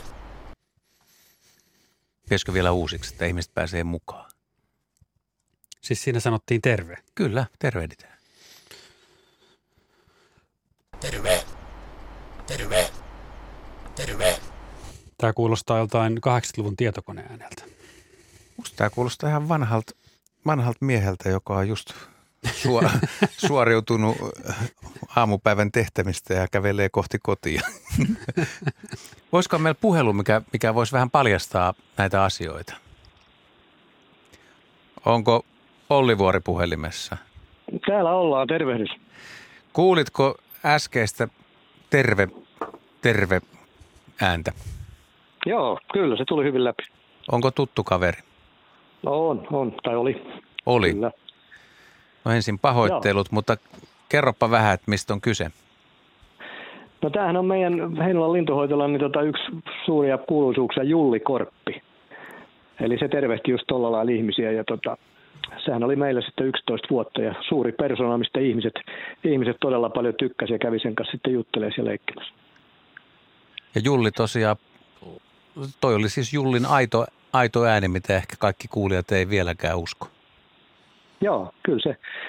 Sillä oli, korpithan on niin kuin varisinut ja olette kertoneetkin, niin tota, nehän on äärimmäisen hyviä oppimaan. Ja, ja tällä Jullillahan oli paljon sitten näitä bravureita ja muuta. Esimerkiksi kun se on siis 2006 vuoden sen kesän poikainen ja se tuli meille sitten syksyllä Ristijärveltä tuolta Kajaanin pohjoispuolelta. Siellä oli ää, vanha pariskunta asu maalaistaloa ja tämä Korpin poikainen oli sitten syksyllä hakeutunut sinne pihaan. Se, se oli telonut siipässä, eli se ei pystynyt kunnon lentämään ja nämä ihmiset sitten ruokki sitä siellä talon pihassa ja tota, sitten talve, talvi kun tuli, niin he muuttivat sitten taas sinne Ristirevän kirkolle asumaan, niin heidän tytär asuu Riihimäellä ja toita Julli Korpin sen sitten tota, tuonne meille lintutarhalle hoitoon. Ja, ja tota, silloin oli niitä uskomattomia rituaaleja, mitä se kaikki, ja ehkä se kuuluisin niistä on se, että niin kuin se olisi ikänä polttanut tupakkaa ja yski mahottomasti. Ihan niin kuin, niin kuin, niin kuin tupakkamiehet yski. Ja sitten se, kun se oli siinä ulkohäkissä orrellaan, niin se tota, sen yskimisen jälkeen sylkäs ja lensi sinne maahan ja hiero sen sylkäs. Niin kuin tupakkamies tekee, että se tumppaa sen tupakan, niin tämä korppi teki sen ja sehän täytyy olla siitä, että siellä siellä talolla niin tota, joko isäntä tai emäntä on ollut tupakkaihmisiä ja tämä Korppi on sitä seurannut sitä niiden touhua, niin se on ottanut sen sitten ohjelmaansa, että se oli niistä ehkä se kaikista niin uskomattomia. Aivan on, onko siitä video missään nähtävillä tai löytyisikö? Siitä ei oikeastaan video. Siitä on videoita kyllä paljon. Mä oon ottanut semmoisia, kun tota, siinä kävi, vaikka korpit on tota, aika arkoja kun kaupungissakin pyörii, niin siinä kävi yksi korppi, mitä se Julli ruokki sieltä aidan ali kun se oli ulkohäkissä, siinä on verkkohäkki ja sitten se häkin alaosa on tuommoista harvaa lautaa, niin tota, se sieltä ruokki sitä korppia. Ja, ja tota, mä en tiedä, toi äh, Vihtorihan, Koskisen Vihtori Yle Lahti silloin aikana otti siitä kaikkia videoita. Mä en tiedä, olisiko mitä Vihtorilla siitä on mutta mulla ei ole siitä sitä tosta samasesta. Mutta esimerkiksi kun se syksyllä tuli ja Heinolan uimahallihan on ihan tuossa linja- tai lintutarhan hoitolan vieressä, niin tota, ihmiset kun meni aamulla jumpalle ja uimaan, niin pimeät syysaamut, niin se Julli huuti sieltä häkistä, että Julli täällä tule tänne. ja sitten tietysti kun pimeä on ja ja sillä oli uskomattoman matala se ääni, siis se on, se on todella matala, matala se soundi, niin kyllä ihmiset sen sitten oppii ja kaikki, sillähän oli paljon ystäviä ja, ja tota, kävi sitä jututtaa, mutta silloin oli tämmöisiä temppuja, että se on viisaita oppivaisia lintuja. No, oliko, oliko kyseessä poikkeusyksilö, siis että jos olisi vaikka ollut joku toinen korppi, niin olisiko hän oppinut samantyyppisiä asioita? Olisiko sitä tälleen? No tietysti kyllä se yksilöistä on kiinni, ja jos sitä paljon, niin kuin tämäkin kun siellä maatalon pihassa on ollut, niin onhan näistä paljon netissä videoita ja muuta, että kun jotain juttuja toistetaan, niin nehän osaa hyvin, hyvin sitten hyödyntää niitä, ja niin kuin tämänkin se on varmaan oppinut, en mä tiedä, olisiko toinen sitten oppinut, miksi ei, mutta tälle nyt sattui se, että se, sen tupakkarituaalin se osasi kyllä tosi hy, hyvin tehdä, että sen on täytynyt nähdä se, ja se on alkanut sitä matkimaan, ja nuori lintu niin oppivainen, kun se on sitten utelias ja leikkisä, niin niin tota, ne, on, ne on jänniä kavereita. Oliko päivittäisessä vireystilassa mitään eroa, huomasiko semmoista? No joo, kyllä välillä oli tietysti, ja, mutta sitten hänellä oli paljon niin kuin, niitä ystäviä, että kun siinä meni ihmisiä säännöllisesti ohi, niin ketkä oli semmoinen sauvakävelijä porukkakin, semmoisia tota, herrasmiehiä, niin ne kävi sille tuomasana lakua. Niin niille se puhu paljon, että se yleensä puhu miehille, millä on matalampi ääni, niin se otti niihin niin kuin enemmän kontaktia. Mutta tota noin, niin sillä oli paljon ystäviä ja, ja tota, niin kuin sit aikanaan, kun se, se eli meillä 11 vuotta. Ja sitten kun se menehtyi, niin tota, sehän oli, ei se nyt suruliputusta ollut meillä, mutta se oli neilikoita ja kukkia täys se häkki ja kaikkia suruviestiä ja nauhoja ja muuta. Että se, se oli laaja, se, sillä oli laaja suosi, niin kuin toi ystäväpiiri ja tota, ihmiset sitä kyllä sitten muisti. Monissa merenkulku- ja merirosvoelokuvissa on papukaijoja, joilla on aika karkea kielenkäyttö, niin miten tämä Jullin sanavarasto, oliko se salonkikelpoinen? No Julli oli kyllä ihan salonkikelpoinen. Se ei kiroillut eikä tullut mitään semmoisia. Se oli siinä mielessä ihan, ihan ok, ok lintu. Että on meilläkin ollut taas, ja on vieläkin papukajoja, mitkä kiroilee, mutta tota, Julli oli ihan, ihan herrasmies loppuun asti. No nyt Jullia ei enää valitettavasti ole, mutta teillä on kuulemma uuskin korppi. Onko sillä mitään metkuja? No joo, meille nyt viime kesänä se tuli juhannuksen 25. päivä kesäkuuta tuosta Sysmästä. Tämän kesän, siis viime kesän Korpin poikainen. Siinä oli vähän surullinen tarina sikäli, että nehän syö varsinkin tota supihaaskoja ja muuta on tiellä, niin Korpishan päivystää tienvarsia ja tota, syövät siellä sitten tota, mitä eteen tulee. Ja siinä oli korppiperhe, neljä poikasta ja tota, siinä on joku sitten sen rajoitus, niin joku varmaan tahalla ajanut sen yli, koska kyllä se nyt huomaa, että jos kuusi korppia on tiellä, niin ne poikaset kuoli. Emothan osaa väistää autoja hyvin, ne on oppivaisia, mutta poikaset ei kerinyt alta pois, kolme kuoli ja tämä meidän kaavo, mikä on nyt, niin tota, se jäi henkiin. Ja ja tota, siipi, siipi siltä meni, mutta tota, jalka alkoi toimimaan ja muuta. Ja sehän nyt on taas sitten ihan, ihan oma persoonansa. Huukaa hyvin sitä omaa nimeä Kaapo. Se huutaa, se ei ole niin matala ääni ollenkaan kuin tuolla Jullilla, mutta mutta hyvin leikkisä ja tällä lailla. Ja tämäkin ruokki esimerkiksi nyt joka päivä niin kaksi varista. Siinähän on lintarhan pias 50-100 varista päivittäin kyttää ruokaa. Niin tota, kahta kaveria se ruokkii tämäkin taas aidan välistä. Että se on hyvin sosiaalinen, sosiaalinen kaveri ja sitten se matkii varista ihan täydellisesti. Loistavaa. Otetaanko vielä tota, äh, Terve. Toi, niin, tähän no, no otetaan nyt vielä okay. Jullin kunniaksi. Kiitti Olli. Joo. Kiitoksia, mukavaa illanjatkoa. Hieno, hienoja kiitos. havaintoja. Joo. Joo, kiitos. Terve hei. Hei. Terve. Terve. Noin, kevyet mullet. Joo. Tässä kun mainittiin tuosta korpista, että ne päivystää tuolla teidän varsilla, niin kun tullut linturetkilläkin ajeltua jonkin verran, niin kyllähän siellä selvästi näkee, että semmoinen viisi kilometriä tai jotain, mikä mahtaisi nyt olla sitten semmoisen korpin päivystysalue. Mutta kuitenkin niin tien varsilla on, on syksyllä varsinkin on näitä nuoria supia ja, ja sitten on kettua ja mäyrää ja lintua ja mitä kaikkia sieltä löytyy jänistä. Niin kyllähän ne siellä, tietysti variksetkin, mutta korpit siellä päivystää ja aika tehokkaasti ne kyllä sitten yrittää saada ne raadot sinne tien reunaan. Ne repii niitä pois sitä keskeltä, mutta aina se ei onnistu tietenkään ja valitettavasti jotkut aina tuhoutuu, mutta se on kyllä semmoinen tehokas, tehokas laji, joka sitten siivoaa nämä tienvarret. Niin, ja ilman tämä... varislintuja, jos ajattelee vaikka kaupunginkin mm. jätehuoltoa, siis kun tässä nyt pieni puolustuspuhe mm. variksille ja naakoille, joita, joita välillä arvostellaan, niin esimerkiksi no siilejä nyt ei enää ole kovin paljon, mutta kuolleet siilit, auton alle jääneet lokit, myyrät, hiiret, nakkikioskien roskat, mitä heitellään autoistakin teidän varsilla ja mitä kaikkea tulee, niin nämähän on aikamoisia puhtaana pitäjiä – varislinnut, jotka Kyllä. huolehtii, että niiden tehtävä on yllättävän suurikin. Ja varsinkin aamulla kesällä, niin aurinko nousee aikaisin ja siellä on vähän hiljaisempaa, niin silloinhan siellä liikkuu nämä niin sanotut puhtaanapitopartiot. Ja tämä, mistä Heikki kertoo, että ne korpit on siellä teiden varsilla tai, tai tota, niin partioi sitä aluetta, niin se on Juha just, missä tämä pyöräilijän ja, ja, ja korpin niin kun tiet risteytyvät. Kyllä. No niin. Hei, näet sä Heikki tänne? Tässä on tullut kuva. No variksen, onko siinä kysytään, että onko se variksen kallo?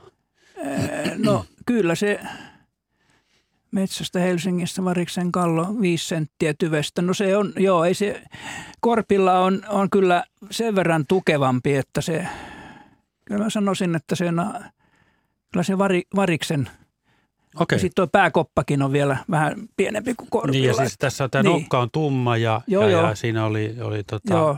Sitten kun on höyhenet on pois ja lihakset ja muuten, niin eh, lintujen luurankohan on yllättävän pieni, mutta päähän, pää on aika suuri joka tapauksessa. Se nokka, se säilyy samankokoisena. Tämän kuvan oli meille laittanut Kristiina Salmeen Helsingistä. Ja nyt meillä on seuraava soittaja ja tuossa – jokin aika sitten, niin Juha totesi, että kuukkeliasioita ei ole vielä käsitelty, mutta nyt mennään sitten kuukkelihommiin. Kiva. Onko Matti linjalla, halo. Terve. Terve. Terve. Kyllä kuuluu, ole hyvä.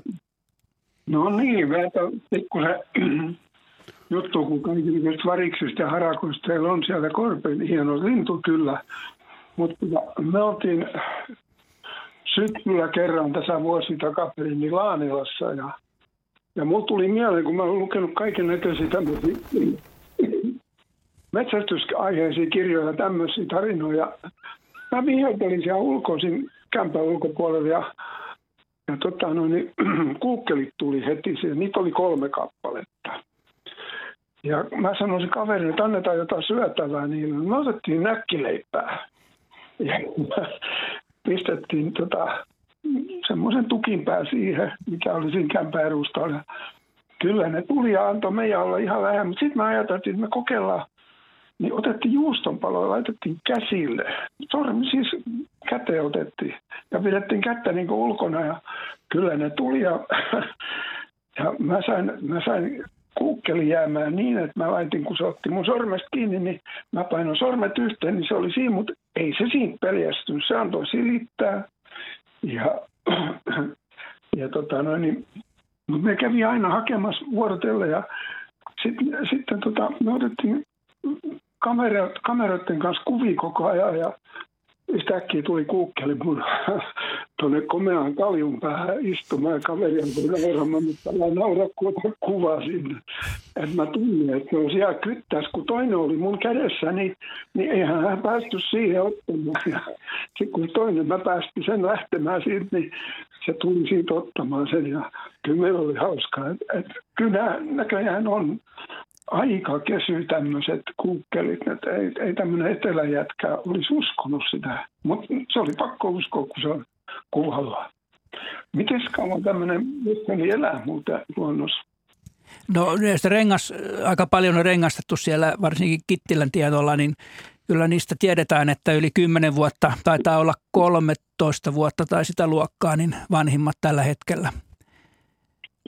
Joo. Et se on kyllä, kyllä sitten ihan ihan kelpo, kelpo ikä tämmöiselle linnulle, joka joutuu siellä pimeän talven aikana olemaan 2-13 talvea siellä sitten, niin kyllä siinä tietysti ruoan, ruoan saaminen on se kaikkein ratkaiseva, mutta kuukkelihan on yksi mestari syksyllä varastoimaan sitten kaikenlaisia paikkoihin sinne luppoon ja jäkälään ja kaananrakoihin ja mihkä maa sammalikkoon, mihkä sitten viekään niitä ja pystyy sieltä sitten niitä kaivamaan talven mittaan, mutta sehän tiedetään jo vanhastaan, että kuukkeli on ollut tämmöinen eh, suojeltu lintu, sillä tavalla pidetty sitä niin kuin kämpän, kämpän ja nuotiotulien ja, ja poro, poromiestenkin ystävänä, että, että sillä on annettu ruokaa siellä ja se on tottunut ihmisiin ja sillä tavalla niin säilynyt siellä. Ja aika kesyjähän ne on kyllä, kyllä ne kädestä tulee syömään, niin kyllä se on aika monen elämys monelle. Niille kuulijoille, jotka ei tiedä ihan tarkkaan, miltä kuukkeli näyttää, niin sanotaan vielä, että aika, aika paljon pienempi kuin muut varislinnut, ruskehtava, tummaruskea päälaki ja, ja punaruskea pyrstö ja paino ei ole kuin noin 100 grammaa, mikä on musta aika hämmästyttävän, se on hämmästyttävän kevyt lintu. Niin, kuitenkin. se on räkättirastaan kokonen, mutta silloin aika tuuhää höyhennys ja sillä tavalla se näyttää paljon suuremmalta, miltä se itse asiassa Nimenomaan. on. Sitä, sitä, sitä juuri ihmettelen, Joo. että se painomäärä on Se pitää olla myöskin sen lämmön takia. Hyvät herrat, siitä vuoden luontokuvasta semmoinen, että se on siivettelevä ja lentää jossain sopivasti aurinkopuutteen takaa. En muista 2000-luvulla semmoinen on otettu varmaan jossain. Joo, kyllä siis semmoisia kuvia on, sillä hän on semmoinen kauniin punaruskea se pyrstö ja alapuoli, että kun se sopivasti lentää ja auringon valo tulee siitä, niin se on todella vähän leppälintumaisen värinen. Onko teillä sen ääntä, ääntä nauhalla jossain? Se on myös semmoinen vähän erityinen. Puhuttiinko nyt kuukkelin ääne, äänestä? Joo, me, joo. Vähän heikko äänitö on, mutta jo tämmöistä naukumista pulinaa on löytyy. Joo, ja me voidaan, meillä on nyt sinne Turkuun linja sen verran huono, että, että tota, lopetellaan tältä erää ja kuunnellaan vaikka hetki tuota kuukkelia. Yes. Kiitos. Joo, kiitos.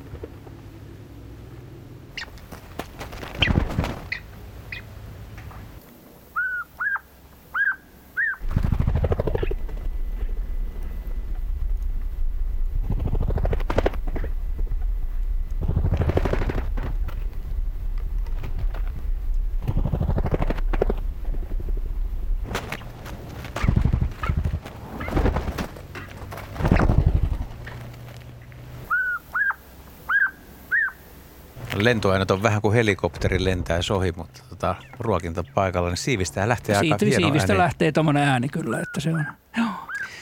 Mä oon lukenut, että ku, kuukkeli, se ehkä eroaa muista varista. En tiedä eroa kaikista, mutta että nämä kuukkelin poikaiset, niin nehän pysyy hirveän pitkään tämän pariskunnan emo, emojensa mukana. Saattaa olla talvea, saattaa olla kevää, se jopa alkukesää ja on kerrottu, että jopa ruokkis Joo. osallistus siis seuraavan poikuen ruokintaan. Kyllä, näistä on näitä lukurengashavaintoja nyt erittäin paljon olemassa ja kuukkelin elämästä tiedetään kyllä siellä paljon.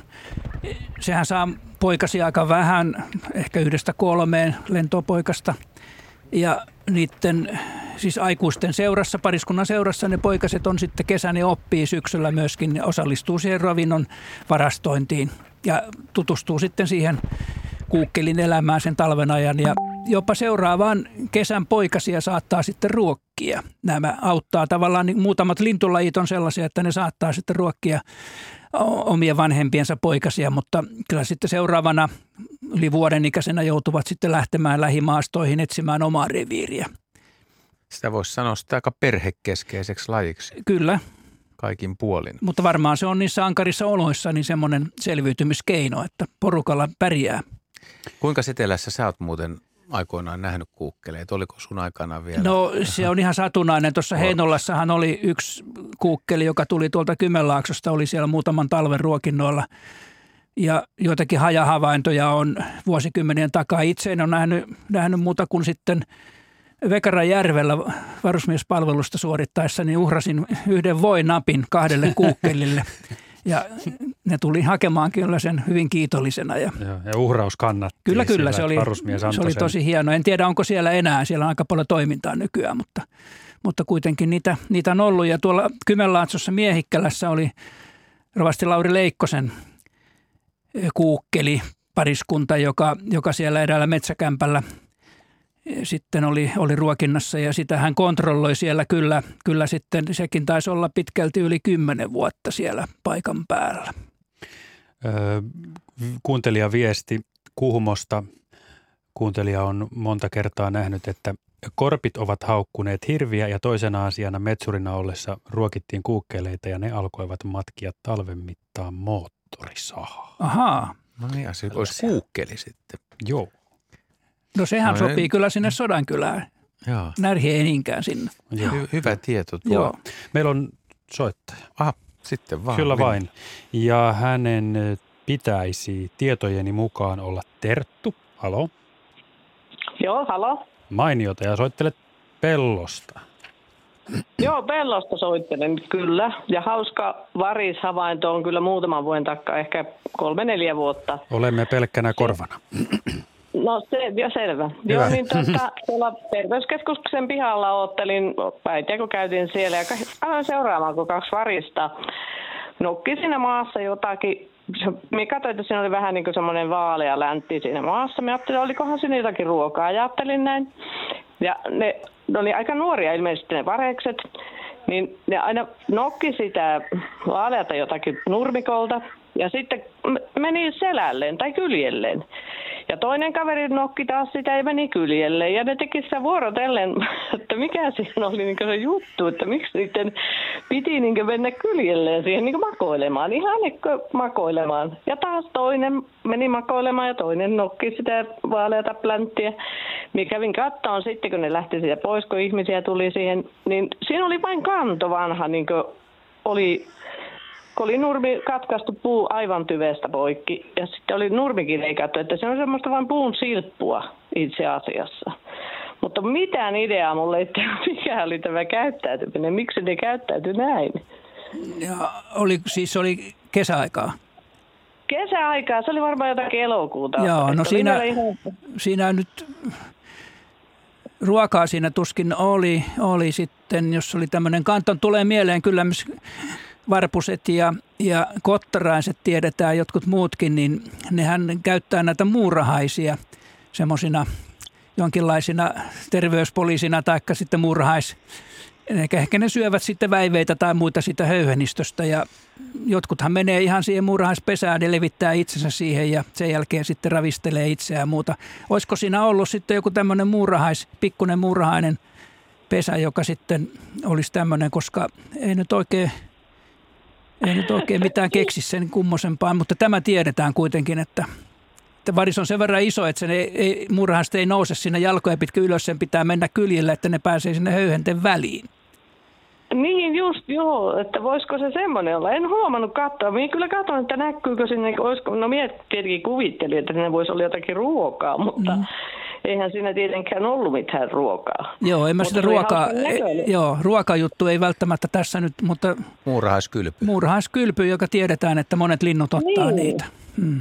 Niin justi, että se varmaan tuota, kun ne nokki välillä siitä. Niin, no se ärsyttävät nosti- niitä muurahaisia siinä, että nyt, Nyt kim- kimppuu Sitten ne ärsyyntyy ja ne alkaa sitten liikkua siellä höyhenistön välissä ja ehkä sieltä sitten väiveitä ottavat tai ruiskuttavat, kun muurahaishappoa sitten sinne. En tiedä mitä, ei ne kuitenkaan kekomuurahaisia varmaankaan ollut, että jotakin muita, muita sitten näitä pienempiä. Niitä on monta, monta Niin, kymmentä jo- lajia. Niin just, että ne niitä sen takia ihan käännyt, kun se oli niin hassun näköinen, että mä en ajatellut koskaan, että iso lintu, että se menee niin kyljelleen tai makoilemaan ihan niin kuin, mm. Se oli aika hauska, hauska juttu. Itse olisi ollut kameroissa voinut Joo, ottaa kyllä, videota. varmasti. Joo. Niin. Selvä. Ja sitten täällä kesällä oli pari Mortti ja Vertti nimettiin kaksi harakkaa, joka aina yhdessä teki kaikkia. Kaiken ne teki samalla lailla, matki toinen toisia ja sitten ne alkoi, kun varpu, nuo tiaset haki, yritti seinälajalta nyppiä noita villoja, niin sitten nämä matki myös niitä varpusia. Sitten ne tuli koputtelemaan oveen ja se oli hyvä, kun aina kun toinen koputti, niin toinen koputti. Että siinä oli aina yhdessä molemmat kulkijat, teki kaiken yhdessä. Tuliko ne Aika hauska. kaksoset. Joo, ne on, ne on matki, matkii toisiaan ja, ja toinen on ehkä ollut sitten semmoinen vähän, vähän nokkelampi ja toinen sitten yrittää seurata perässä ja makupalan toivossa tietysti. Hyvä. Kiitos, Niin, ke- kiitos ne te, Terttu soitosta. Mukavaa illan Kiitoksia. jatkoa. Hei hei. Mm. Täytyy sanoa, että toi Heikin teoria, että se oli muurahaiskylpy, on kyllä, kyllä hyvä. Ja toi kylki, kyljelleenkin meno, niin mä oon kuullut niistä monta kertaa havaintoja, mutta mä en ole itse ollut niin kuin varma, että voisiko se olla sitä, kun ei kuulija osannut selittää sitä. Mutta itse on päässyt kerran kuvaamaan kunnolla tämmöisen muurahaiskylvyn. Siitä on monta vuotta ja se, siinä, siinä niin kuin varis on kekomuurahais, pienessä kekomuurahais pesässä, se menee sen reunalle, se levittää siivet ja lösähtää siihen niin kuin semmoiseen hyvin rauhalliseen Autuaan oloisesti. autuaanoloiseen asentoon ja on, on ja Okei. antaa muurahaisten tulla siinä. Joo. Ja, ja tota, mä, mä oon sen jälkeen yrittänyt nähdä tätä monta kertaa ja aina, aina jos on ni- semmoinen tilanne, että näkee, että varis hiippailee metsässä. Mä oon ajatellut, että voi, voi kun mä näkisin ja pääsisin dokumentoimaan sen, niin ei, ei tule uudestaan vastaan. Ja tämähän ilmiö, niin kuin Heikki sanoi, tunnetaan tai sanotaan tai ainakin kirjoitetaan, että monet linnut sitä käyttää, mutta mä oon kysellyt monilta lintukavereilta ja hirveän vähän on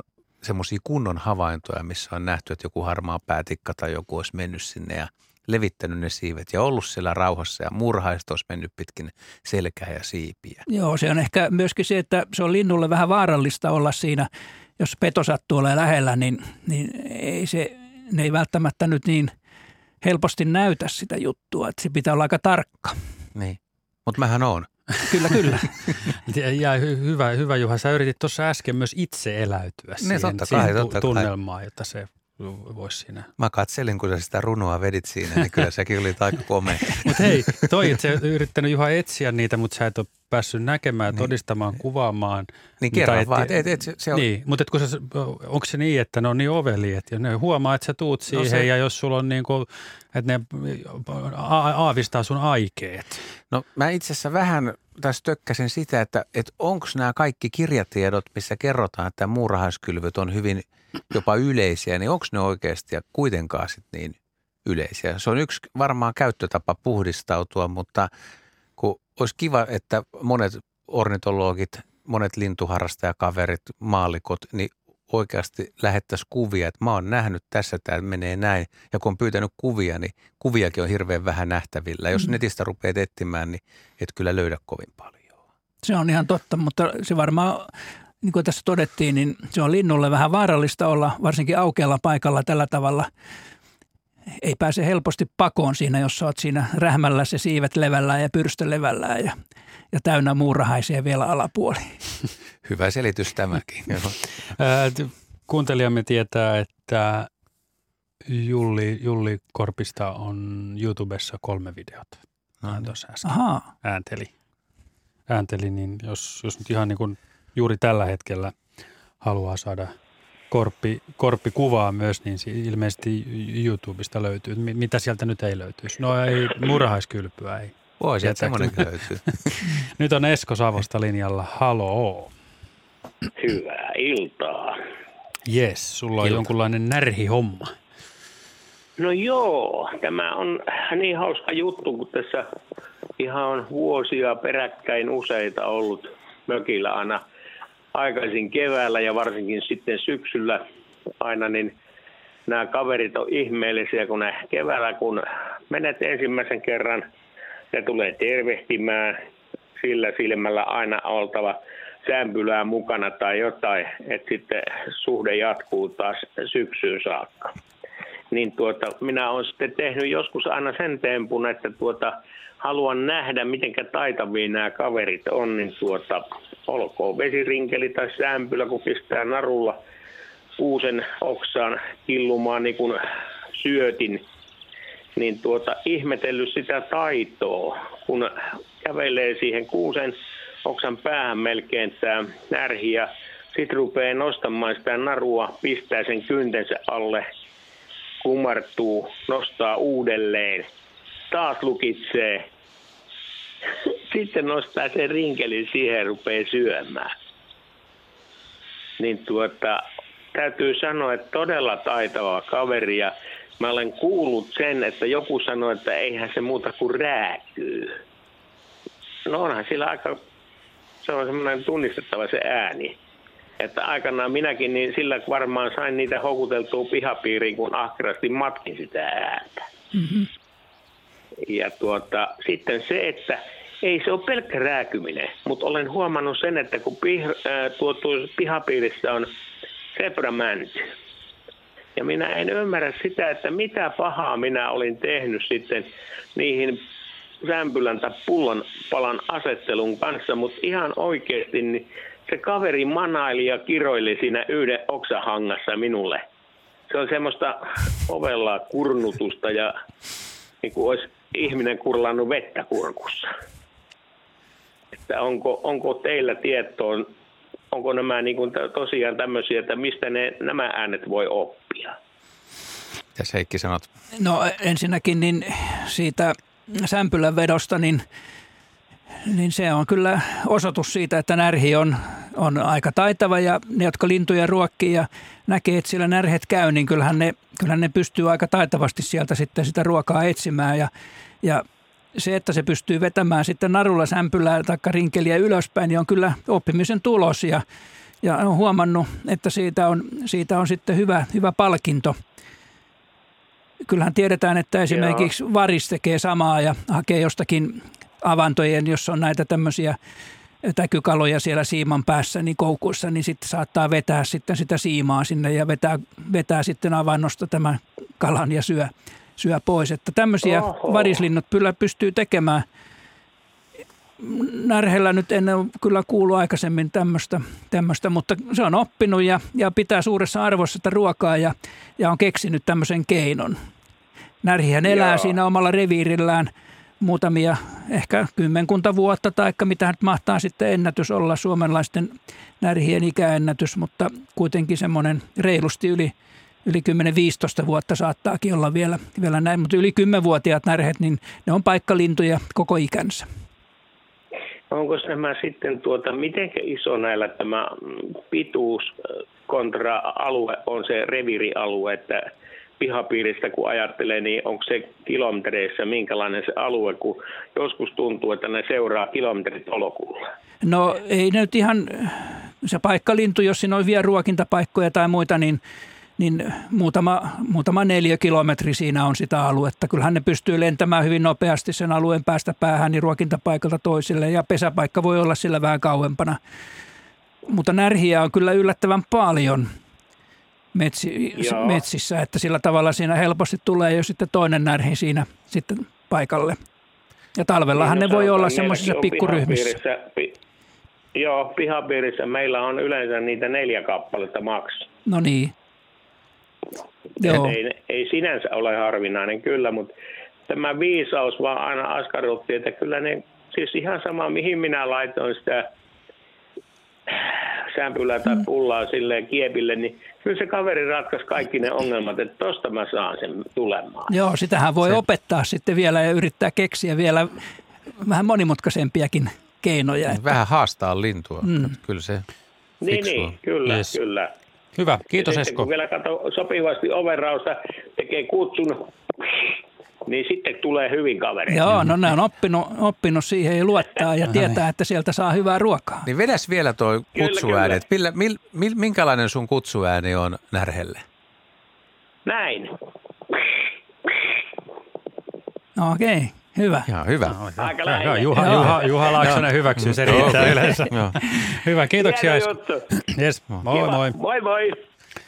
Ehkä tässä yhteydessä on vielä otettava se, että jos puhuttiin tästä närhenkin liikkeestä, että aika pienellä alueella elää, mutta sitten nuoret hajaantuu kymmenien kilometrien päähän, mutta sitten on taas tämä vaellus joinain vuosina, milloin mennään, niin kuin närhet voi liikkua tuhatkin kilometriä. Joo, siis se on semmoinen vähän epäsäännöllinen, mutta li- epäilemättä liittyy siihen, että pesinät ovat onnistuneet hyvin vuoden kahden aikana ja sitten tulee ravintopulaa.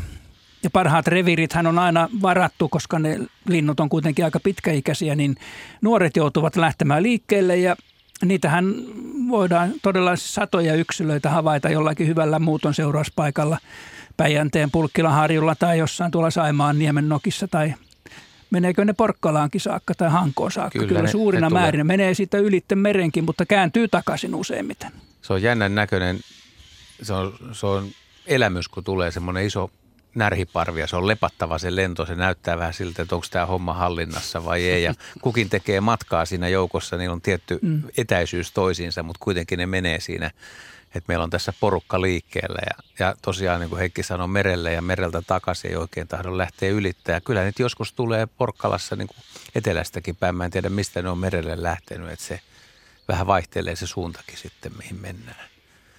Mutta yksi, yksi tuommoisia lintumaailman jänniä.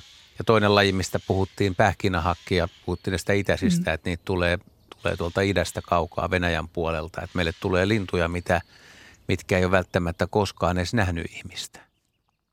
Ei, ja sitten Niin. niin. vielä, jos tuota pähkinähakin näitä semproja, niin, niin justiin nämä itäiset, niin nehän ei voi tietenkään muistaa mitään, missä ne puut ovat, koska ne eivät ole vielä silloin syntyneetkään. Ne on ensimmäistä kertaa matkalla ja ne vaan löytää, niin kuin Niin. tuossa Esa Aaltonen sanoi, että kyllä ne näkee kaukaa ja tunnistaa. Ilmeisesti siinä on värissäkin eroa, että, että pystyy erottamaan sen puun kaukaa ja toisaalta taas sen seuraa rautateitä ja teitä ja ihmisten kaupunkeja ja puistoja ja sieltä helposti pystyy niin löytämään näitä hyviä ruokapaikkoja, mutta hämmästyttävän hyvin ne kyllä löytää totta. ne kaikki. Mitenkään hajuaisti, se ei ehkä niin kaukaa, Ei mutta se- lähi, lähietäisyydeltä. No siitä on kiistelty lintujen hajuaistista, että se on kyllä, joillakin on, mutta, mutta ei se kovin kauas voi kuitenkaan.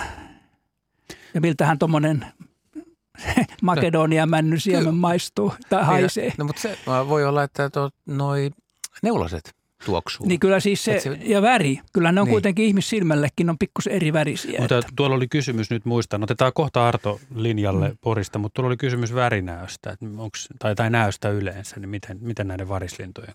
Kyllä linnullahan on erittäin tarkka, hyvä näkö, näkö, värinäkö myöskin, että se näkyy siitä, että linnut ovat itse, itsekin niin värikkäitä. Ja yleensä ne näkevät sitä omaa väriä kaikkein parhaiten ja, ja sillä tavalla niin, mutta varislinnut, niin kuin tämä korppi, mustavaris, varisen aakka, niin ne on aika mustia tai tämmöisiä tummia, että niillä, ne ei niin kuin väreillä koreile sitten, ne koreilee äänellä ja käyttäytymisellään. Mut sekä väri, että kyllä ne liikkeenä avistaa tai näkee tosi kaukaa. Näkee selvästi, että ne näkee pitkältä jotkut yksilöt, että jos sä itse liikut rauhattomasti, niin se lintu saman tien niin kuin reagoi siihen. Kyllä. No nyt Porin Arto linjalle, terve. Terve, terve. Tämä Juu, on sitä varikseen toi- liittyvä juttu. Juu, tuossa ne on pyörinyt viime kevään pesuassa tämmöinen, milloin nämä siivet, siis valkoiset sulat sekä ylä- että alapuolelta, niin tuo niin, niin semmoinen tuossa on nyt päivittäin sitten käy syömässä ja on muiden variste mukana kyllä, että Niin, että mistä voisi olla kyse? Niin. Kun Jännätään nyt tulevaa pesintäkautta, että tuleeko jälkeläisistä samanlaisia vai onko tämä ihan joku muu muunnos. Onko ne siipisulat ja pyrstysulat ehjiä tässä vaiheessa? Oh, on, on. Joo, selvä. Ja, ja nämä siipisulat Joo. on sekä ylä- että alapuolta ihan valkoiset. Joo, joo. Ja sillä ei ole mitään tekemistä, että samassa pihassa on värikauppa. Entäs nakkikioski? No se... Ei sekään kaukana ole, mutta sanotaan sillä, että takavuosin tuossa oli semmoinen talitiainen, missä oli kaikki mitä tiesi olla va- keltaista, niin tällä oli valkoista. Joo, Mutta se, se häipyi kyllä sitten jonnekin, että se ei montaa päivää ollut tuossa. joo. No näitä tiedetään siis, että linnuilla on tämmöisiä, siis erotetaan se albinismi kokonaan pois. Että jos on täys Joo. albiino, niin sillähän ei ole myöskään sitten silmässä sitä väri, värikehää siinä, että silmäkin näyttää, kun siellä on verisuoni, niin se näyttää punaiselta. Ja nokka Joo, ja joo. jalatkin näkyy silloin punertavalta. Mutta esimerkiksi tämmöinen varis, jolla on näitä valkoisia siipiä ja peitinhöyheniä, ehkä pyrstössäkin saattaa olla, niin, niin siinä on sitten joku muu syy ja siinä on kaksi tämmöistä vaihtoehtoa. Toinen on perinnöllinen syy, mutta se on vain tullut tiettyihin sulkiin ja höyheniin. Ja toinen on sitten se, että poikasena ravinto on ollut jostain syystä heikkolaatusta. Ja se on vaikuttanut sitten tähän väriaineen syntymättömyyteen. Joo. Joo, silloin pyrstön yläperässä myös vähän sitä valkoista. Mutta siivet on ihan, ihan todella. Että. Pitäisi nähdä kuva, Kyllä. että voisi tarkemmin sanoa, mutta niin kuin, No sitä on ponkarit tulos kuvaamaan heti, kun Joo. on sääkelit. No niin, ollut, hyvä. Tota, Joo, mutta niistä valkosiipisistä kuvia. variksista Heikkikin sanoi, niin niin usein niiden sulathan on niin kuin huonokuntoisia, millä on tämä niin kuin ravintohäiriö tai tav- tavallaan saanut huonoa ravintoa. Niin se sulka ei Ai, kehity ja ne joo. on, ne on vähän repaleisia ja, ja katkeilee ja ne ei tahdo oikein selvitä talven yli.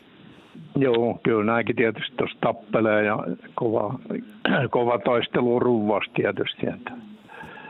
Tuossa ne käy pikkulintujen ruokinnassa. niin kyllä, kyllä ne yrittää ottaa omansa. Näitähän on näitä valkoisia väripoikkeamia. Niitä on kaupunkivariksissa aina siellä täällä.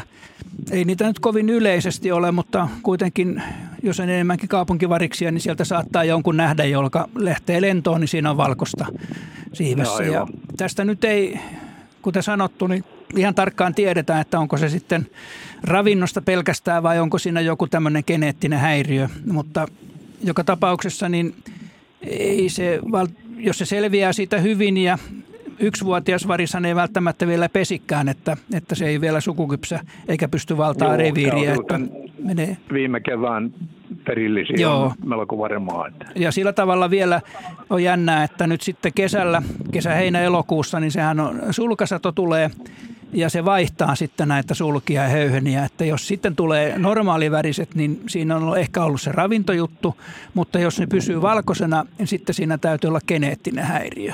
Joo, no sitä jäädään tässä nyt jännäämään sitten porukalla, niin Joo. Yes. Tämähän oli vuosituhannen vaihteessa, niin tämä oli aika, aika tai mun mielestä isompi ilmiö, että silloin mä muistan, että tuli eri puolta Turusta ja Helsingistä varsinkin, oli paljon havaintoja näistä ja silloinhan lanseerattiin myös käsite snagarivaris tai nakkarivaris tai nakkikioskivaris, Joo. riippuen vähän missä Okei. tapauksessa, joka, joka on ihan todellinen pohja siihen, että mahdollisesti niin kuin höttöruoka oli niin heikkoa, että ne poikaset ei niin kuin Heikki sanoi, että pitäisi saada valkua pitoista toukkaa ja hyönteisravintoa variksenkin, eikä mitään Joo, majoneesia ja pullaa. Niin, kyllä, kyllä.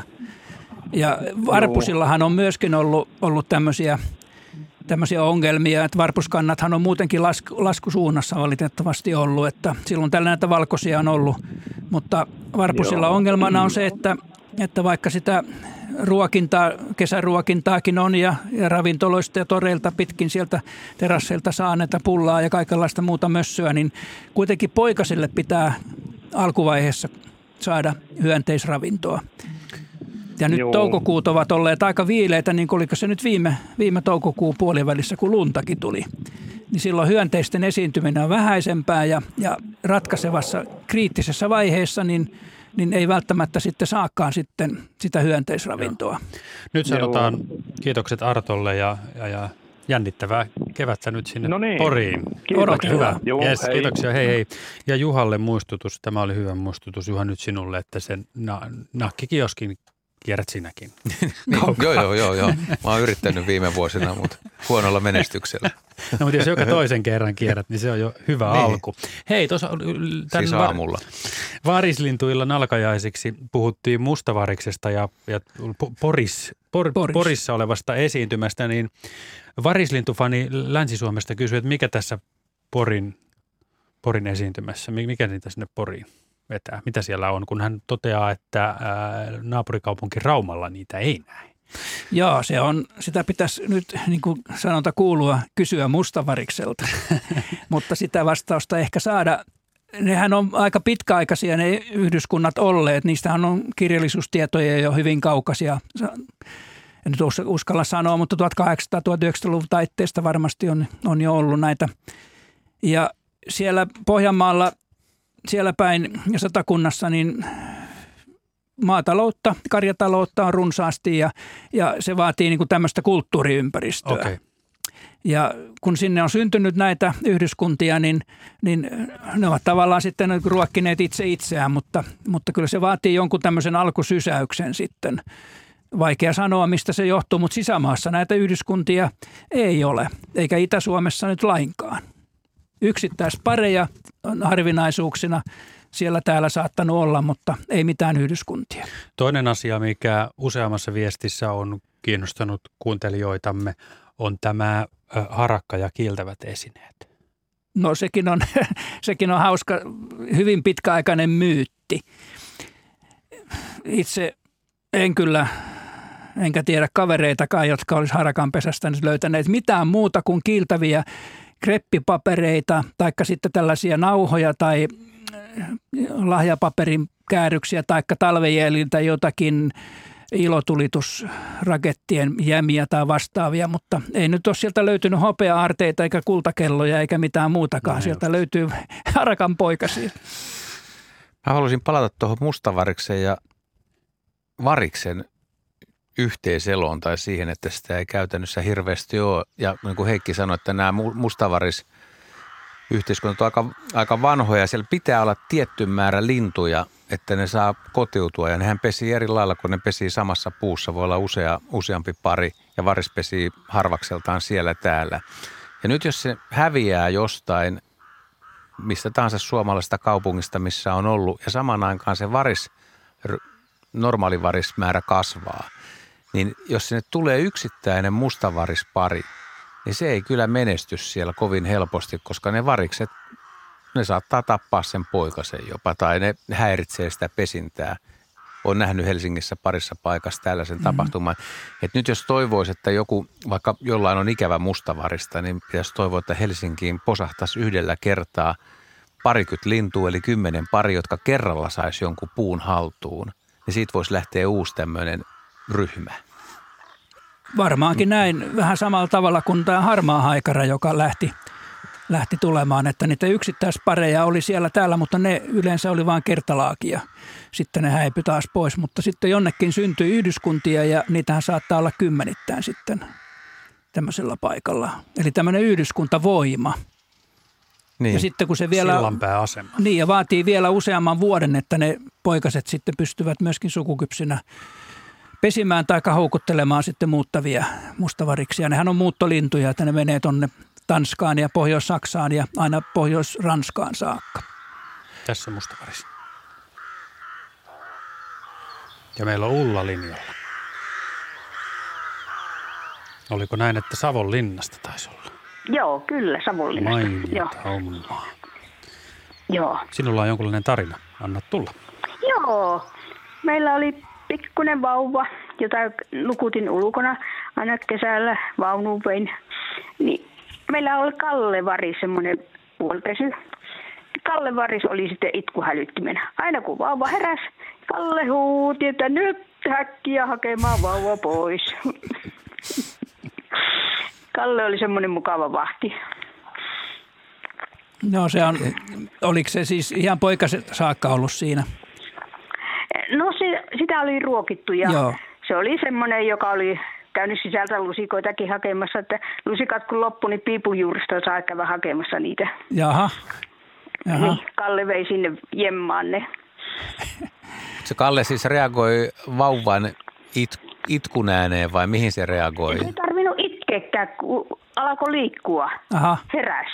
Että se- se vahti niin tarkkaan siinä koivussa, että se oli siinä koivun juurraa vaunut, niin se vahti siinä, se aina tuli heti siihen vahtimaan, että kun vauvan vei siihen, niin tuli vahtimaan sitten sitä, että Ja alkoiko se huutaa sitten vai li, liikehtikö se, liikku, tai niinku, miten se muuten? hirmuinen huuto, hirmuinen huuto, niin.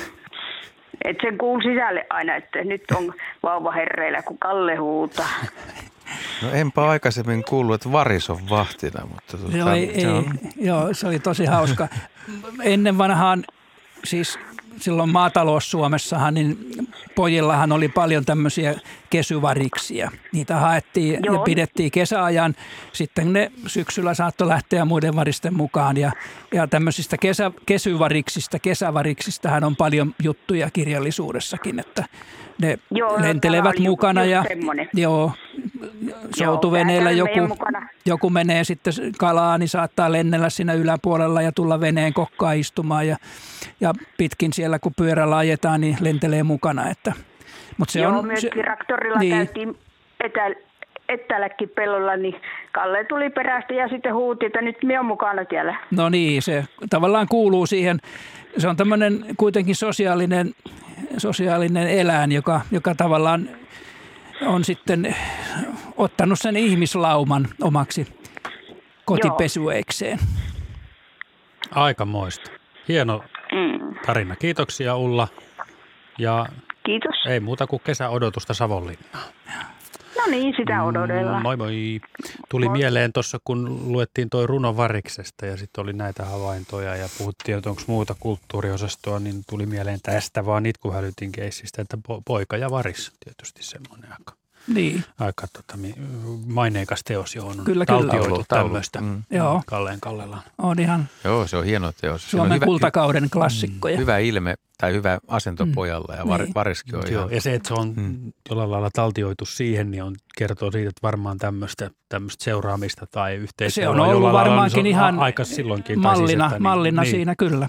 Joo. Joo, että se ei se niin kuin ensimmäistä kertaa ole tapahtunut. Tuli mieleen myös, että kun varislinnuista on puhuttu, niin tässähän alkaa tuntua viestimääristä ja puhelujen määristä. Voisi vetää johtopäätöksiä, että tarvitaan jo, melkein niin kuin joka lajille oma, oma, oma tota niin, ilta, että pidetään korppi-illat erikseen. Siis ko- kaikki. ko- ko- korppi on varmasti, jos pitäisi valita ihmisten suosikkilintuja, niin kyllä kuikka on tosi suosittu, mutta kyllä korppikin on. Kyllä sen huomaa luontoillan puolelta, että korppi kiinnostaa valtavasti. Ja varmaankin nyt voisi niin seurata, jos ajatellaan tästä nyt vähän tulevaisuutta, niin, niin korppihan on tulemassa kaupunkilinnuksi.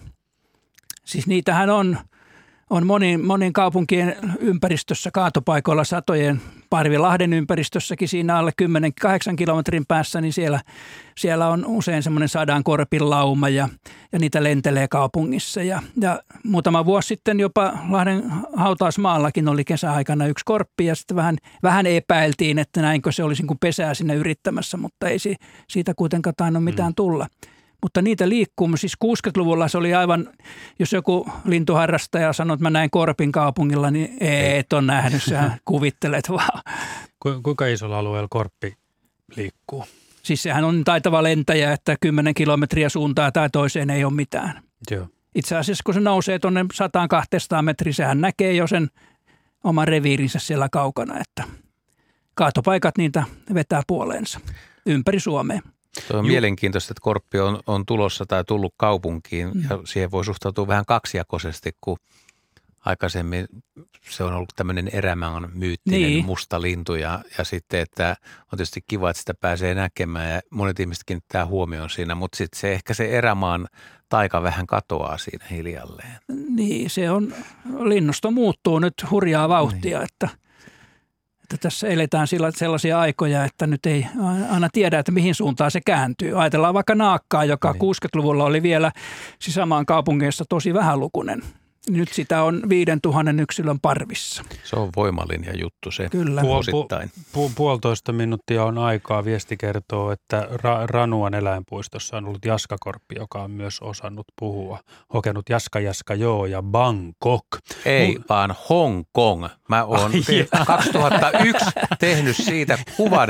Ja tämä kaveri osaa sennustaa. 2001 oltiin kuvauksissa siellä ja silloin Jari Isometsä jäi kiinni dopingista ja mä kysyin tältä Jaskakorpilta, kun me kuvattiin, että jääkö muut, niin se sanoi, joo. Siitä on muuten näin ilmeisesti kävi. aika tarkalleen päivälleen 20 vuotta. Kyllä. Hei, tota, mm, laitetaanko naakkaa vai korppia lähetyksen päälle? No sinä saat päättää, koska olet polkupyöräilijä ja näet sen korpin aika usein siellä Me ollaan korppia ajaessaan. kuunneltu tässä kyllä. No pistä lähetyksen naakkaa. naakkaa. Sehän on ihan hyvä sekin. Ja Varislintuilta oli tässä Heikki Kolunen. Kiitos jälleen Kiitoksia. kerran. Ja kiitoksia Mirjamille, kun vastaili puhelimeen ja laitoitte paljon viestejä ja soittelitte.